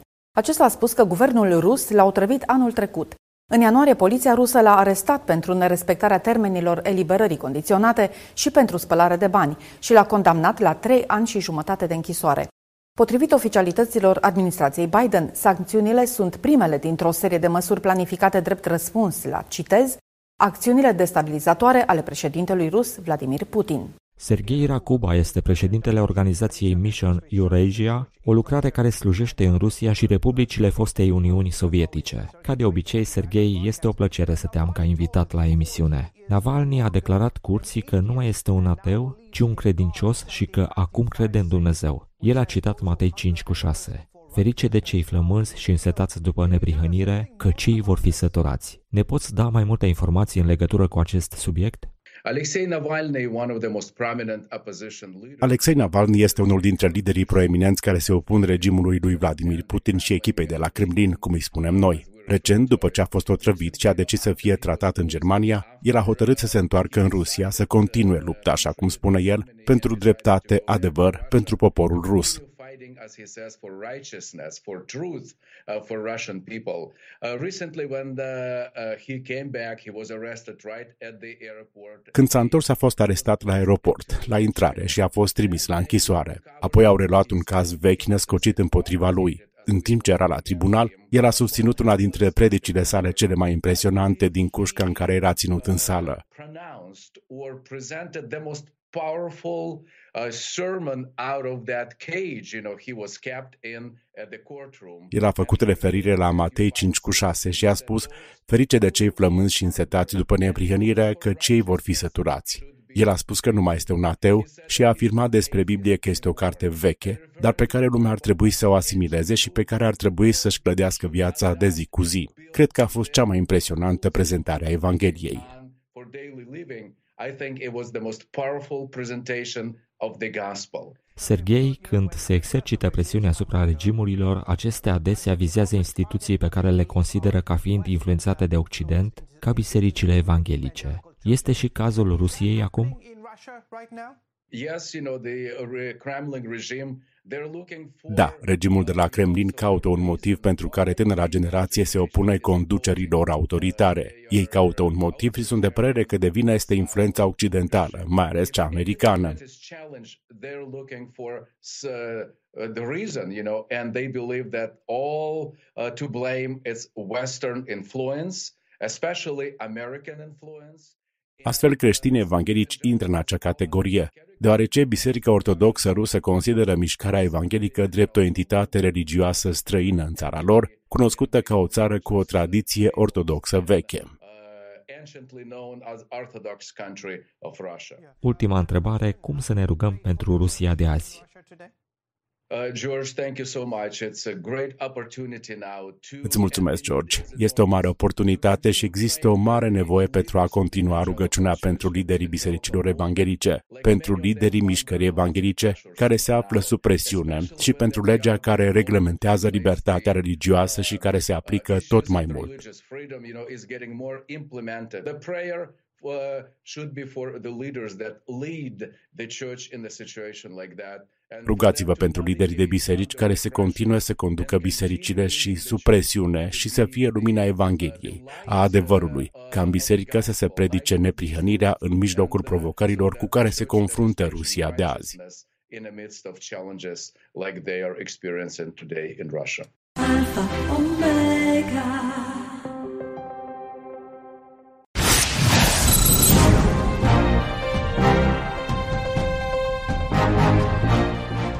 Sunt cunoscute ca femeile care au ajutat la salvarea orașului lor de ISIS. În 2014, în orașul Kobani, o miliție de femei kurde a învins pentru prima dată statul islamic și a ajutat la alungarea teroriștilor din Kurdistanul de vest. Așa cum ne va spune Wendy Griffith de la CBN, povestea lor este subiectul unei cărți noi, The Daughters of Kobani. In 2014, în 2014, statul islamic a năvălit în Siria, a ocupat orașe, a împrăștiat teroare în mijlocul unui război civil. Când ISIS s-a apropiat de orașul Kobani, un grup de femei kurde înarmate cu arme AK-47 și cu mult curaj erau hotărâte să nu permită organizației ISIS să preia orașul lor, casele sau familiile lor.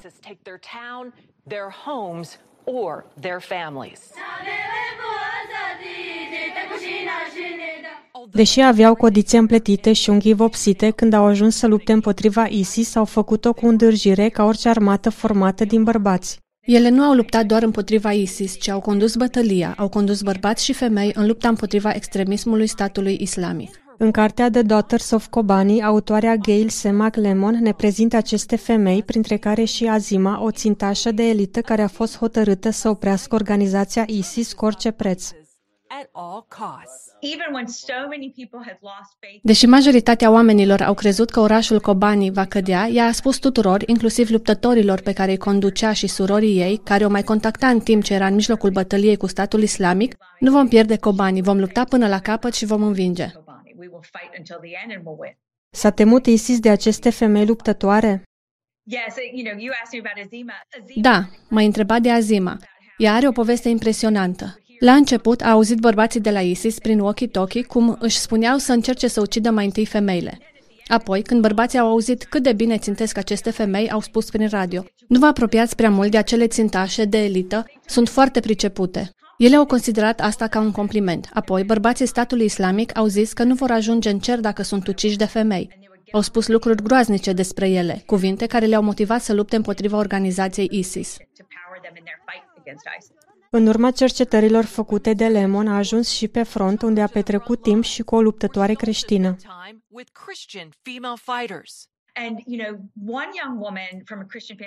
O femeie tânără dintr-o familie creștină mi-a spus că inițial mama ei nu a fost de acord să se alăture luptătoarelor, deoarece ISIS a răpit creștini în Valea Haruar. Când părinții au mers la biserică, oamenii s-au dus la ei și le-au spus că sunt mândri de fica lor. Sper că această carte va face dreptate femeilor curajoase și puternice. Bătălia pentru Kobani a fost un eveniment decisiv în războiul împotriva statului islamic. Cât de important a fost rolul miliției alcătuite din femei în eliberarea orașului din ghearele organizației ISIS? Femeile au luptat în linia întâi și în centru pentru a opri statul islamic, iar lupta pentru Kobani a fost prima pe care organizația a pierdut-o. Rolul femeilor a fost de o mare importanță.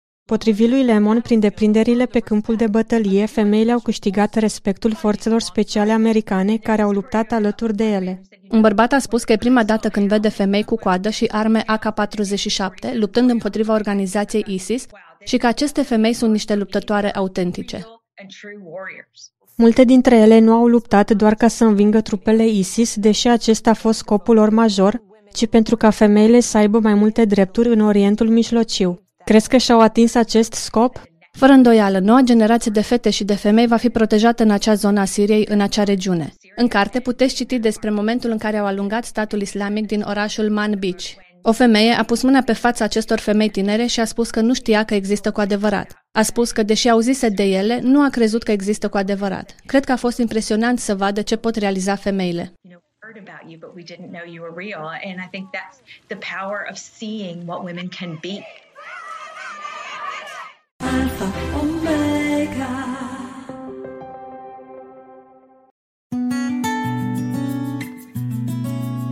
Suflet sănătos în trup sănătos. În continuare, medicul Emil Redulescu face o pledoarie pentru vegetale. El ne arată legătura dintre modul nostru de alimentație și riscul de dezvoltare a diferitelor forme de cancer. Ne cerem scuze pentru calitatea mai slabă a înregistrării, însă provine de la o emisiune radio din urmă cu câțiva ani. Mulțumim pentru aceasta celor de la Vocea Speranței. Cu ani în urmă, când eram încă pe băncile facultății, ni se spunea că frecvența cea mai mare de boli canceroase în România se întâlnește în Banat, mai exact în zona Sân Nicolaul Mare. Era o constatare statistică, însă nimeni nu știa de ce. Profesorii dădeau din umăr. Tocmai în Banat, unde, de când se știau, oamenii consumau numai pâine albă, pâini mari de 5-6 kg făcute în cuptorul casei, unde, înainte de Crăciun, fiecare familie tăia câte doi porci de 200 de kilograme, care le asigurau untura, șunca, slăina, mezerurile și carnea păstrată în untură pentru un an întreg.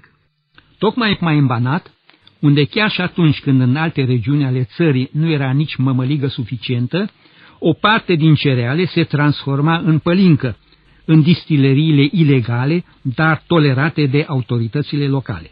N-au trecut prea mulți ani și s-a aflat că tocmai belșugul din Banat, mai precis modul de viață, a jucat un rol important în apariția tumorilor maligne. Consumul crescut de grăsimi, sare, carne, slănină, mezeluri afumate, carne la grătar alături de tutun și alcool, joacă un rol sigur în apariția multor forme de cancer. Societatea Americană de Oncologie susține că în cel puțin 35% din totalitatea cancerelor sunt implicați factori nutriționali. Apariția unei tumori maligne înseamnă un proces cu mai multe stadii, începând prin activarea unui precarcinogen într-un carcinogen, continuând prin inițierea unei celule tumorale și terminând prin dezvoltarea unui cancer clinic.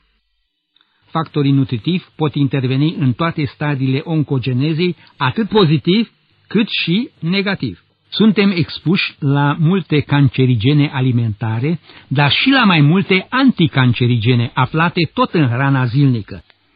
În cele din urmă, echilibrul între predispoziția genetică și factorii de risc din mediu și factorii protectori, inclusiv componentele nutriționale, determină susceptibilitatea individuală față de cancer. Descoperirile din ultimii ani arată că cu toate că factorii genetici nu pot fi modificați, schimbările efectuate în obiceiurile alimentare pot scădea riscul cancerului în mod substanțial. Cancerul cavității bucale, de buze, limbă, gingie, glande salivare, vălul palatin, baza cavității bucale și orofaringe este deosebit de frecvent în Franța, în unele țări care au aparținut Uniunii Sovietice, Asia de Sud-Est, India și țările învecinate ei.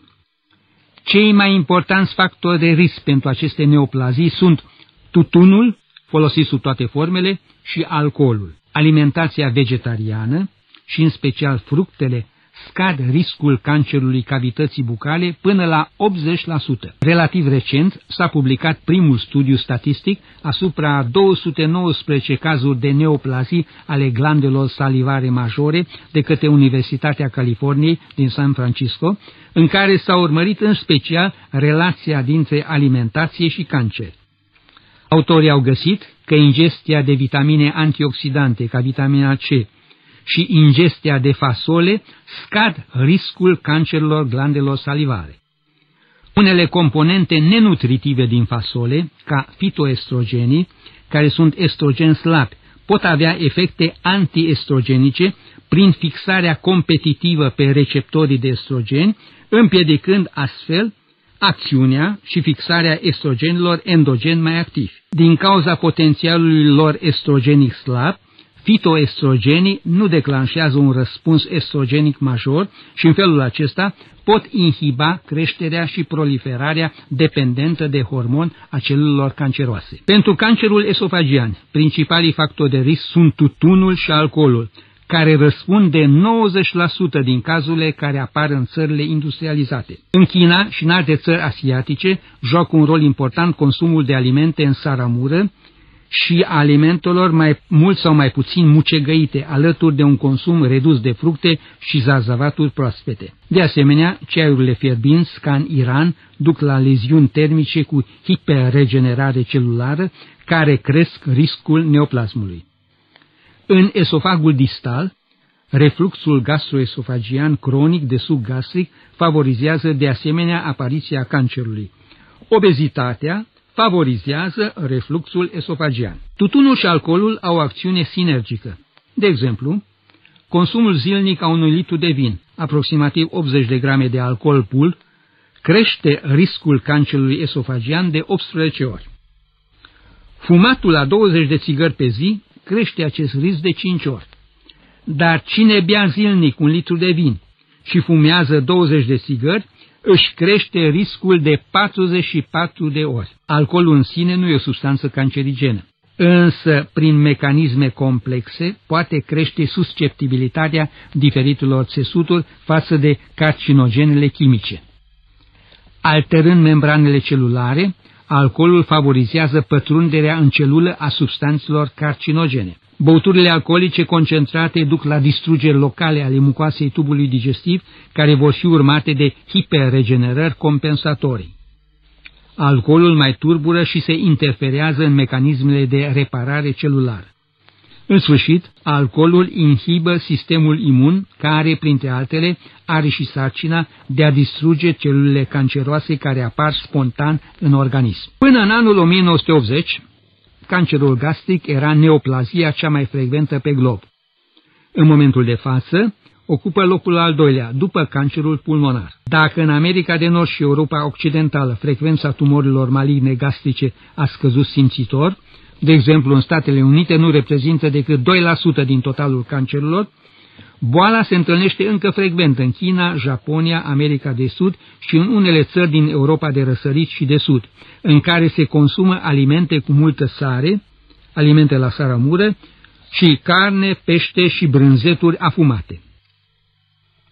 Cercetări efectuate în Japonia și în 24 de țări europene au găsit o corelație între concentrațiile de sare din urină și cancerul gastric. Alimentele conservate conțin nitrați, și într-o măsură mai mică nitriți, care constituie un factor de risc. În stomac, nitrații se transformă în nitriți, care cu proteinele formează nitrosamine. În ultimele două decenii a crescut frecvența cancerului gastric din regiunea cardiei, concomitent cu creșterea adenocarcinomelor în esofagul distal.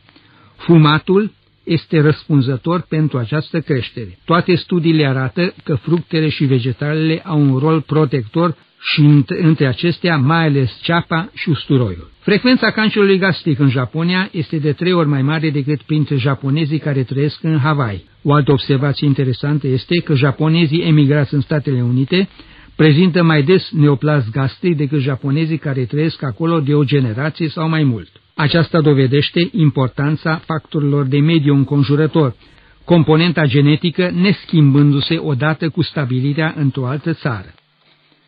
Studii anterioare au arătat că alimentele bogate în vitamina E și C și polifenol inhibă producerea nitrosaminilor cancerigene în tubul digestiv. În toamna anului acestuia, Centrul de Cercetare a Cancerului de la Universitatea Hawaii, Honolulu, a publicat în International Journal of Epidemiology, adică Jurnalul Internațional de Epidemiologie, volumul 27, pagina 173, un studiu efectuat asupra a 11.907 japonezi care locuiesc în Hawaii, 6.297 de femei și 5.610 bărbați, care au fost urmăriți timp de 14,8 ani.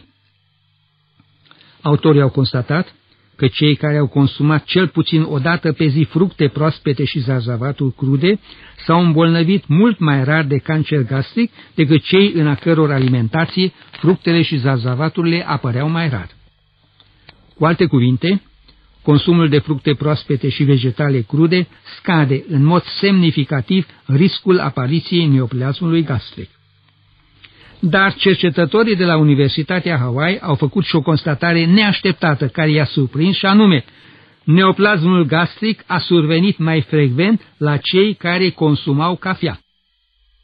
Până acum, cofeina n-a fost considerată ca o substanță cancerigenă, deși în cafea s-au găsit substanțe mutagene, indiferent de conținutul în cofeină. După observațiile autorilor, și ceaiul rusesc sau chinezesc verde crește riscul cancerului gastric, însă într-o măsură mai mică decât cafeaua. Lucrarea arată că fructele și vegetalele proaspete au acțiune protectoare, în timp ce cafeaua și cheiul verde favorizează apariția tumorilor maligne gastrice. Din nefericire, formele de cancer gastric discutate în emisiunea de azi nu sunt deloc rare la noi, încât aplicarea măsurilor preventive trebuie să fie preocuparea fiecărei gospodini.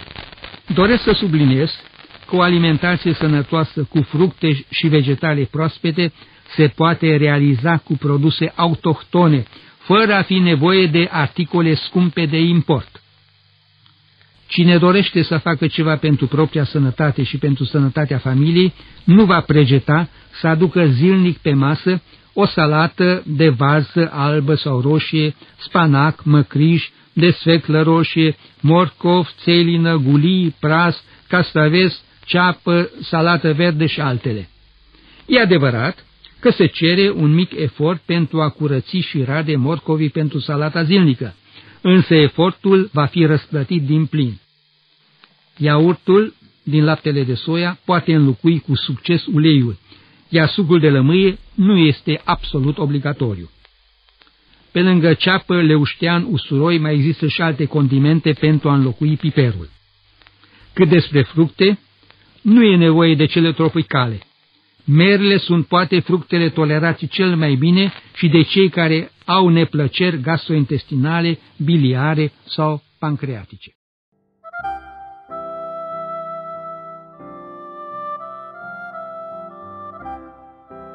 Gânduri pe portativ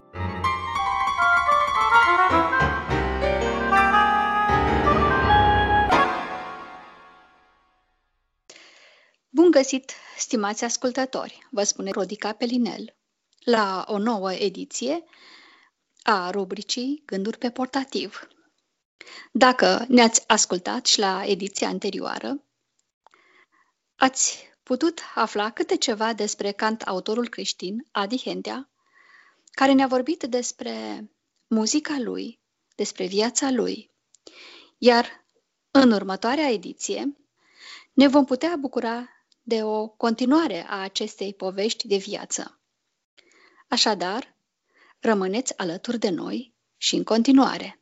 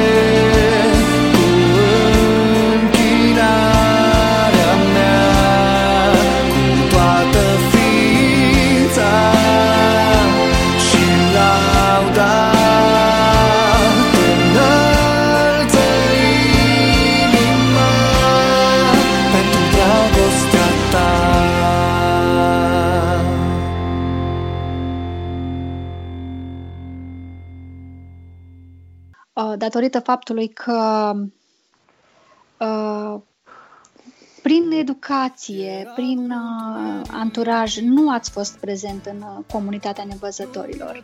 Cumva uh, nu ați avut tangență. Uh, făcând un liceu de artă, așa. Uh, dacă ați fi dispus să uh, colaborați cumva cu nevăzători sau mai ales cu comunitatea nevăzătorilor creștini în diferite proiecte. Uh, am fost întrebată și eu și îmi pun și la da. rândul meu întrebarea. Da, e bine pusă întrebarea asta. Nu, e, așa cu... Nu am avut tangență cu instituții care... Exact, exact. Care apără nevăzătorii. Toate când Asociația Nevăzătorilor am fost înscris la un moment dat, dar am ieșit de acolo vari motive. Uh, eu am prieteni nevăzători. Am prietenii pentru că acum pe internet uh, noi când ne ocupăm de calculatoare, de toate nebunile astea, da. există o mic, microcomunitate uh, și ne cunoaștem între noi, învățători din România, Republica Moldova, mult deosebit, deci noi ne știm. N-am, n-am, n-am avut tangență cu asociațiile astea, într-adevăr, cu toate că cineva m-a chemat la o conferință acum 3-4 ani, dar atunci eram cu plecările, cu, făceam naveta între America și România de m-am săturat în perioada aia și uh, nu am putut să dau curs acele invitații. Uh, am fost totdeauna deschis față de a cunoaște uh, uh, confrați de-ai mei vorbi, doar că nu am avut decât pe puțin șansa să-i cunosc așa, să, să leg relații, uh, datorită no, internetul a fost un mare, un mare ajutor, într-adevăr, dar nu, mai am persoane, persoane care nu sunt uh, credincioși și am ajuns la ei ajutându-i să-și facă calculatoare, să-și facă uh, accesib- telefoane accesibile și toate chestiile mhm. astea. Uh, așa am ajuns la ei și am ajuns și cu Evanghelia. Unii sunt refractari, alții sunt așa și așa.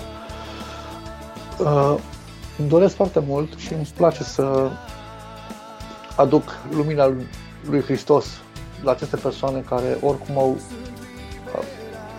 cum spune Domnul Iisus, un, dacă un ochi nu e bun, trupul e întunecat și asta e. Dar mintea poate fi luminată de, de învățătura lui Hristos, de, de adevărurile lui și asta am încercat să duc lumina lui. Uh, nu m-am ferit și cu toate că conjunctura, conjunctural eu sunt mai mult între oameni uh, sănătoși, să zic așa, Uh, totdeauna am, am, uh, am fructificat orice, orice oportunitate care m-a condus către o persoană cu probleme de vedere. Și acum la apropierea de uh, final, vreau să ne povestiți un pic despre întoarcerea la Dumnezeu pe care ați avut-o, pentru că mm, cred că este ceva care s-ar putea să fie de folos celor care ne ascultă, având în vedere că această revistă ajunge uh, în multe locuri și la mulți ascultători, și creștini și uh, oameni care nu-L cunosc pe Dumnezeu, și văzători și nevăzători, adică am vrea să ne povestiți câte ceva. Aveam 18 ani atunci și uh, uh, adolescența era vârsta aceea nebună care nu m-au ocurit nici pe mine, cu teribilismul de rigoare și cu uh, visele ei, unele realiste, altele nerealiste. Uh, eram într-o perioadă în care visam foarte mult să ajung cineva din punct de vedere muzical. Deci nu, nu mi-ajungea doar faptul că vreau să fiu muzician, mă gândeam să pot să am și notorietate. Și dacă, dacă reușeam pe vocal era ok, dacă nu reușeam pe vocal, pe instrumental sau pe producție. Deci vreau să fiu cineva. Aveam eu asta cu succesul pe vremea După aceea am spus, băi, ă, toți prietenii mei fac aia, fac pe altă. Zic, ce, eu sunt mai prost ca ei? Lasă-mă că și eu și deja am făcut tot felul de, de scenariu, o să fac așa, o să fac așa. Și eram pregătit să plonjez în toate păcatele astea care vreau să le fac și am spus gata, am 18 ani, îmi fac de cap, uh, eu răspund de ce fac, nu mă mai interesează. Da, de acum să curgă ocaziile. Asta a fost uh, în mintea mea atunci. Numai că Dumnezeu a făcut ca atunci să fie o grevă școlară în perioada aia. 2000 a fost greva aia de o lună. Mm-hmm, și asta, și asta am pus acasă atunci. În perioada aia lucram la ceva proiect instrumental, de muzică electronică și stăteam mult. Uh, stăteam eu cu, eu cu, cu clapa, stăteam și aveam, noi doi aveam o interacțiune mai puternică așa. Și totuși, uh, într-o dimineață, într-o zi așa, stăteam și mă gând, începeam să mă gândesc așa la niște lucruri. Uh, făceam niște piese care aveau un caracter, aveau un caracter destul de, să le zic, erau, te duceau cu gândul la, la imensitate, la spațiu, la tot, toate lucrurile astea și uh, mă gândeam, mai zic, totuși, uh, nu știu ce cu viața asta a mea. Zic eu, ceva nu e regulă cu mine și mă tot chineau niște gânduri atunci mă gândeam la univers, mă gândeam, la, mă, mă gândeam pe, pentru că în copilărie mi-am pus niște întrebări vis-a-vis de creație și uh, m-am dat seama că uh, mă uitam la munți, mă uitam la animale, mă uitam la lucrurile astea din natură și mă gândeam, mai zic, nu, nu cred că, că toate astea au rezultat în urma unei explozii. Deci nu poate, e prea, prea mare echilibru ăsta și de multe ori, de multe ori mă gândeam la, la aspectul ăsta și de aici a pornit pentru că uh, gândul, au pornit gândurile mele și ziceam, măi, totuși un, e cineva care supervizează tot, tot universul ăsta. Și cum piesele astea erau așa mai uh, de muzică ambientală și veneau tot felul de imagini în minte. Și am stat așa și m-am gândit, măi, nu știu ce cu mine, dar parcă în, în, în mintea mea, în, în inima mea, parcă simt așa că o neîmplinire și un gol, așa zic, dar de unde vine golul ăsta? Ce, ce îi? Ce se întâmplă? Și, mă, și așa că asta, asta, asta a fost lucrurile care m-au chinuit în, în perioada aia de grevă, în care lucram și eram acasă și mai învățam rar, atunci că eram mai mult cu proiectul ăsta de muzică electronică prins și m-a prins mirajul ăsta atunci că aveam timp. Și la un moment dat m-am gândit că toate gândurile astea mele de a plonja în toate păcatele astea sunt nebune. Totuși, uh, cred că ceea ce lipsește, ce, ce lipsește mie exact Dumnezeu de care eu fugeam. Pentru că eu știam cine e Dumnezeu, dar a spus că n-am nevoie de El.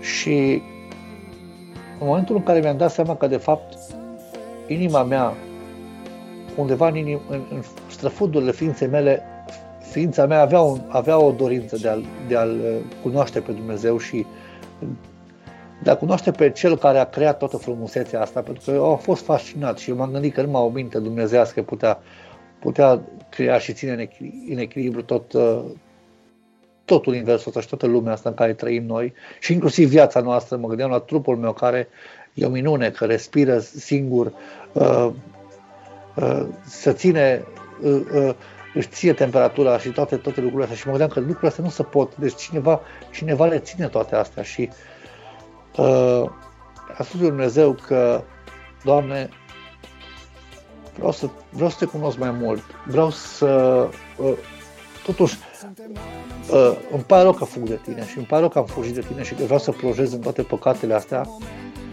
uh, și uh, mi-am dat seama că nimeni nu poate să garanteze ziua de mâine. Eu mă gândeam că voi fi un om credincios la bătrânețe, ca și foarte mulți oameni, pentru că, nu, vreau să întreb și eu tinerețea ca orice om și să mă fac de cap. Și mi-am dat seama că nimeni nu poate să-mi garanteze faptul că voi ajunge la acea vârstă.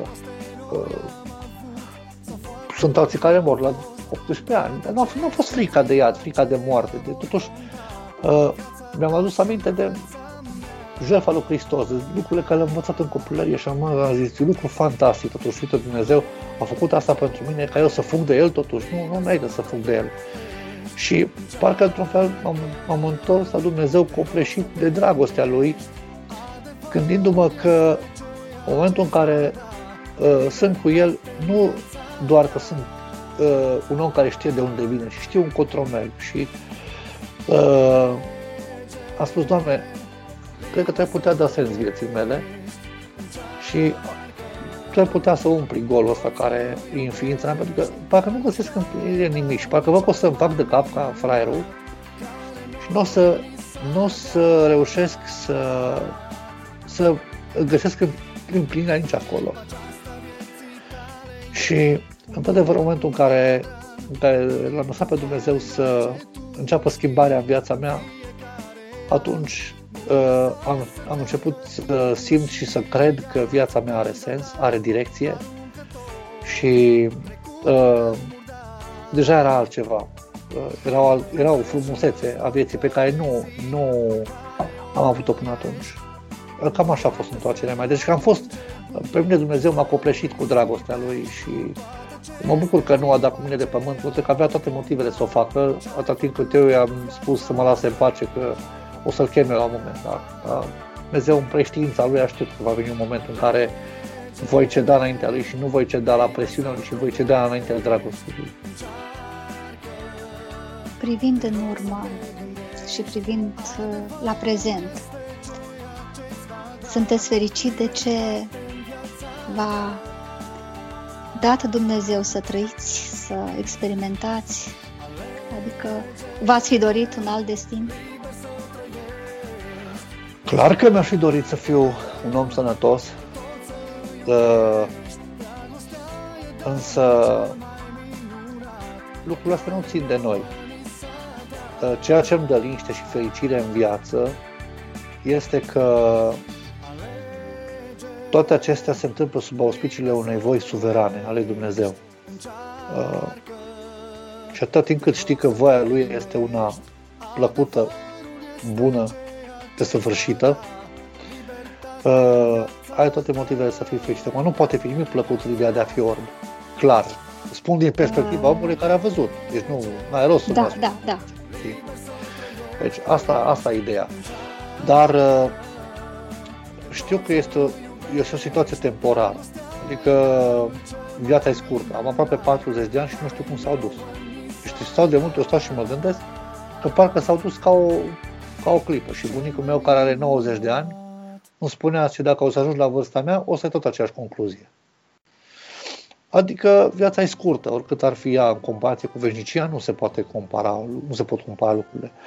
Spun, îi, îi mulțumesc lui Dumnezeu că mi-a dat, uh, mi-a dat pacea asta. Eu dacă nu aveam pe el, nu aveam. Eu mi-am pierdut vederea după ce l-am cunoscut pe Dumnezeu și mă gândesc că dacă aș fi fost înainte, nu știu cum aș fi fost. Dar cunoașterea de Dumnezeu îți oferă perspective noi, îți oferă, îți oferă o altă imagine asupra vieții.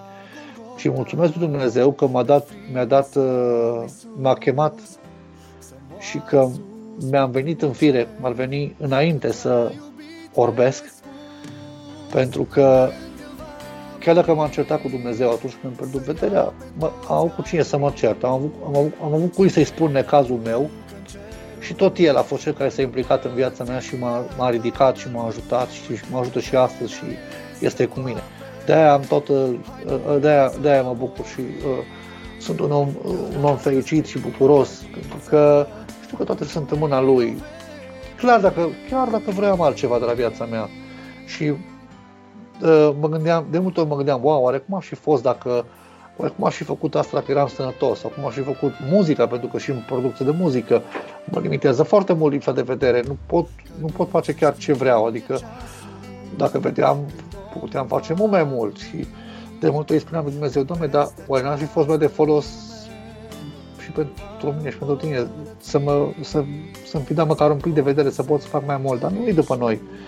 Uh, cred doar că Dumnezeu știe ce face cu viața fiecăruia și azi, Doamne, vreau să te las pe tine și nu e treaba mea să, să, să știu mai mult decât crezi tu că poți să faci pentru mine?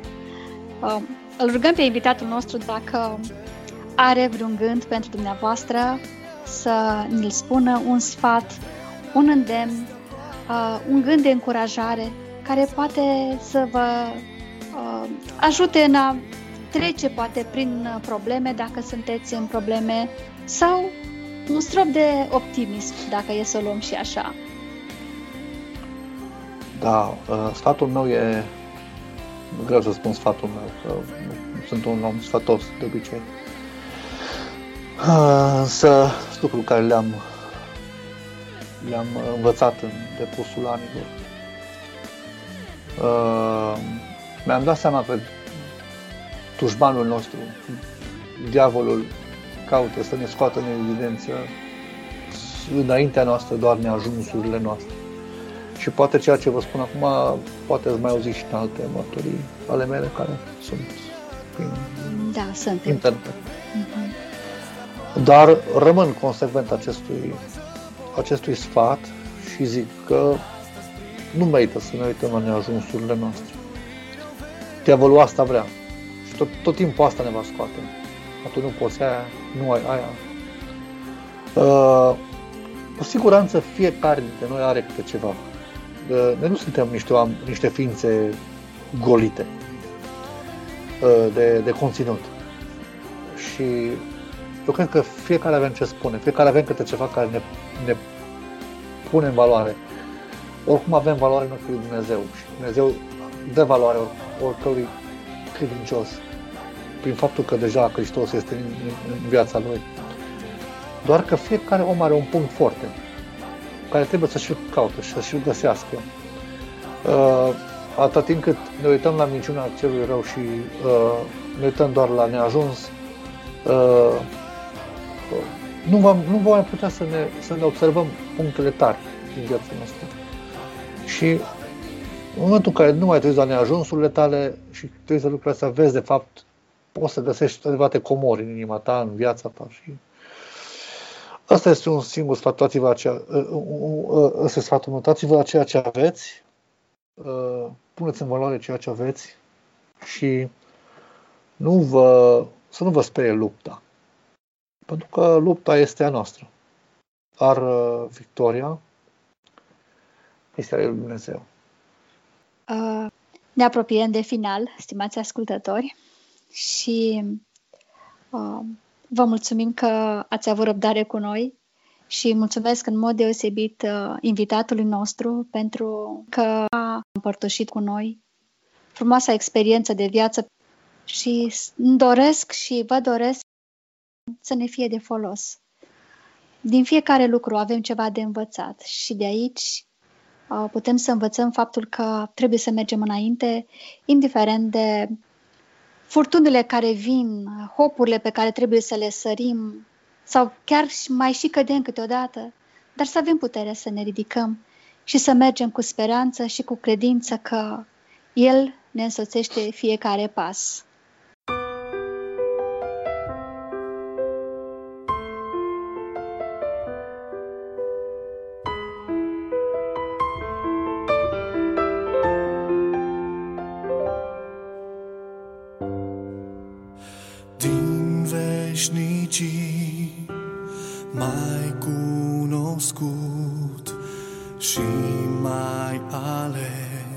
Pentru tine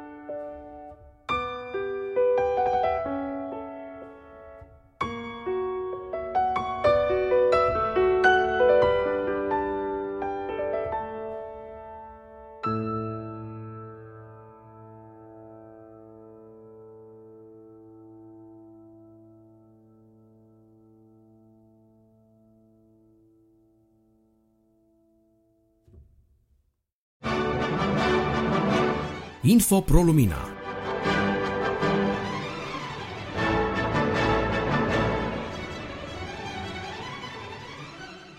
Bine v-am găsit, dragi ascultători! Eu sunt Bogdan Suci și în cele ce urmează am bucuria să vă propun spre lectură o carte creștină scrisă de Francine Rivers. Francine Rivers, o autoare din Statele Unite ale Americii, cunoscută la nivel internațional, are câteva titluri reprezentative, precum Femei din Biblie, Emblema leului, Răscumpărată prin iubire sau Ultimul devorator de păcate. Acestea sunt, așa cum v-am spus, câteva titluri reprezentative. Francine Rivers are mult mai multe cărți scrise care pot fi accesate, pot fi lecturate. Cartea despre care vreau să vă vorbesc, Emblema leului, trilogia Emblema leului, are acțiunea plasată în secolul I după Hristos, începând mai exact cu anul 70 după Hristos, momentul în care Ierusalimul era cucerit de generalul roman Titus, fiul împăratului roman Vespasian. Situația se desfășoară pe două planuri. Astfel, un prim plan narrativ este cel care o aduce în atenția cititorilor pe Hadassa, Hadassa fiind fica unui personaj, unui om care a avut privilegiu să cunoască personal pe Domnul Isus în perioada în care acesta umbla pe pământ. De fapt, e vorba despre acel tânăr pe care Domnul Hristos l-a înviat în Naim, pe când trecea împreună cu ucenicii săi prin această localitate. Hadasa asistă la cucerirea Ierusalimului și trăiește durerea de a-și vedea familia murind. Ea însă și este prizonieră și este deportată împreună cu alte mii de evrei, alte mii de prizonieri evrei, ajungând în cele din urmă la Roma, unde este vândută și slujește în casa unei familii foarte înstărite de romani, care avea legături cu înalta societate a vremii respective. Hadasa face tot ce poate pentru a-i sluji cât mai bine pe stăpânii ei, face acest lucru cu dragoste și are dorința fierbinte de a le vorbi celor pe care îi servește despre Domnul Isus, despre moartea și învierea sa minunate, precum și despre promisiunea vieții veșnice pe care El o oferă tuturor celor care îl primesc în inima lor ca Domn și Mântuitor. Cel de-al doilea plan narrativ al cărții îl aduce în atenția celor care citesc pe Atretes. Atretes este un lider de trib din Germania care este capturat de romani în contextul unei lupte și este vândut ajungând un gladiator și fiind nevoit să lupte pentru a-și păstra viața pe arena de jocuri spre încântarea spectatorilor romani pentru care luptele dintre gladiatori reprezentau o încântare, un spectacol la care asistau într-un număr mare și la care erau bucuroși să ia parte. După o perioadă de activitate în arenă, Atretes își câștigă libertatea prin luptă, omorând 100 de oameni și odată devenit un om liber, își dorește să se întoarcă în Germania pentru a începe o nouă viață acolo. Deși aceste personaje, Atretes, Hadassah și familia căreia tânăra îi slujește, par să evolueze în direcții total diferite, fără a avea vreun element în comun, totuși, viețile acestor personaje se intersectează în mod surprinzător, evidențiind felul în care cel prea înalt lucrează în viețile oamenilor pentru a-i aduce acolo unde el își dorește și anume pentru ca fiecare să aibă, măcar o dată în viață, posibilitatea de a-L primi ca Domn și Mântuitor pe el. Acestea sunt câteva lucruri legate de carte, câteva aspecte legate de acțiunea acestei trilogii Emblema Leului. V-aș încuraja să o citiți și pentru că puteți uh, identifica pe parcursul lecturii mai multe subiecte, mai multe problematici care sunt uh, deosebit de actuale. De exemplu, puteți identifica subiecte legate de iubire, legate de lupta de a păstra credința chiar și în situații limită ale vieții, legate de iertare, subiecte care, așa cum spuneam, sunt de actualitate pentru că ele ne preocupă și pe noi, oamenii moderni, la fel cum îi preocupau și pe înaintașii noștri. Un alt motiv pentru care v-aș recomanda emblema leului, acolo puteți întâlni două personaje biblice, astfel este vorba despre apostolul Ioan și Teofilos sau Teofil, cel căruia evanghelistul Luca îi adresează cele două cărți ale sale care fac parte de altfel și din canonul Noului Testament, respectiv Evanghelia și Cartea Faptele Apostolilor. Acestea sunt uh, câteva gânduri pe care am vrut să vi le transmit legate de emblema leului, câteva motive pentru care cred că vă veți bucura lecturând această carte. Înainte de a încheia, aș vrea să aduc în discuție și faptul că trilogia scrisă de Francine Rivers este accesibilă și nevăzătorilor, ascultătorilor nevăzători ai revistei Lumina Vieții, fiind digitalizată la Oradea. Cu acestea, eu vă mulțumesc pentru atenția acordată și vă doresc toate cele bune. Poșta redacției Iată-ne, dragi ascultători, ajuns și la sfârșitul uh, acestui număr din aprilie a revistei Lumina Vieții. Vă dorim toate cele bune, vă dorim uh, un Paște fericit, vă dorim uh, apropiere de Dumnezeu și mulțumim celor ce ne-au scris sau transmis gândurile lor de bine legat de revista noastră. Vă reamintim că putem fi găsiți oricând pe rețelele sociale. De asemenea, revista poate fi ascultată pe site-ul www.prolumina.ro, dar și în principalele aplicații de podcast. Deci dacă aveți un telefon cu Android, puteți descărca aplicația Google Podcast, de pildă, și odată ce ați descărcat-o și deschis-o, puteți în căutare să scrieți Lumina Vieții și veți găsi podcastul nostru. Dacă aveți un uh, iPhone, atunci Aveți în telefonul noastră deja o aplicație care se numește podcast, de asemenea o deschideți, faceți ta pe căutare, scrieți acolo Lumina Vieții și la rezultate veți găsi de asemenea podcastul nostru la care vă rugăm să vă abonați, să vă subscrieți.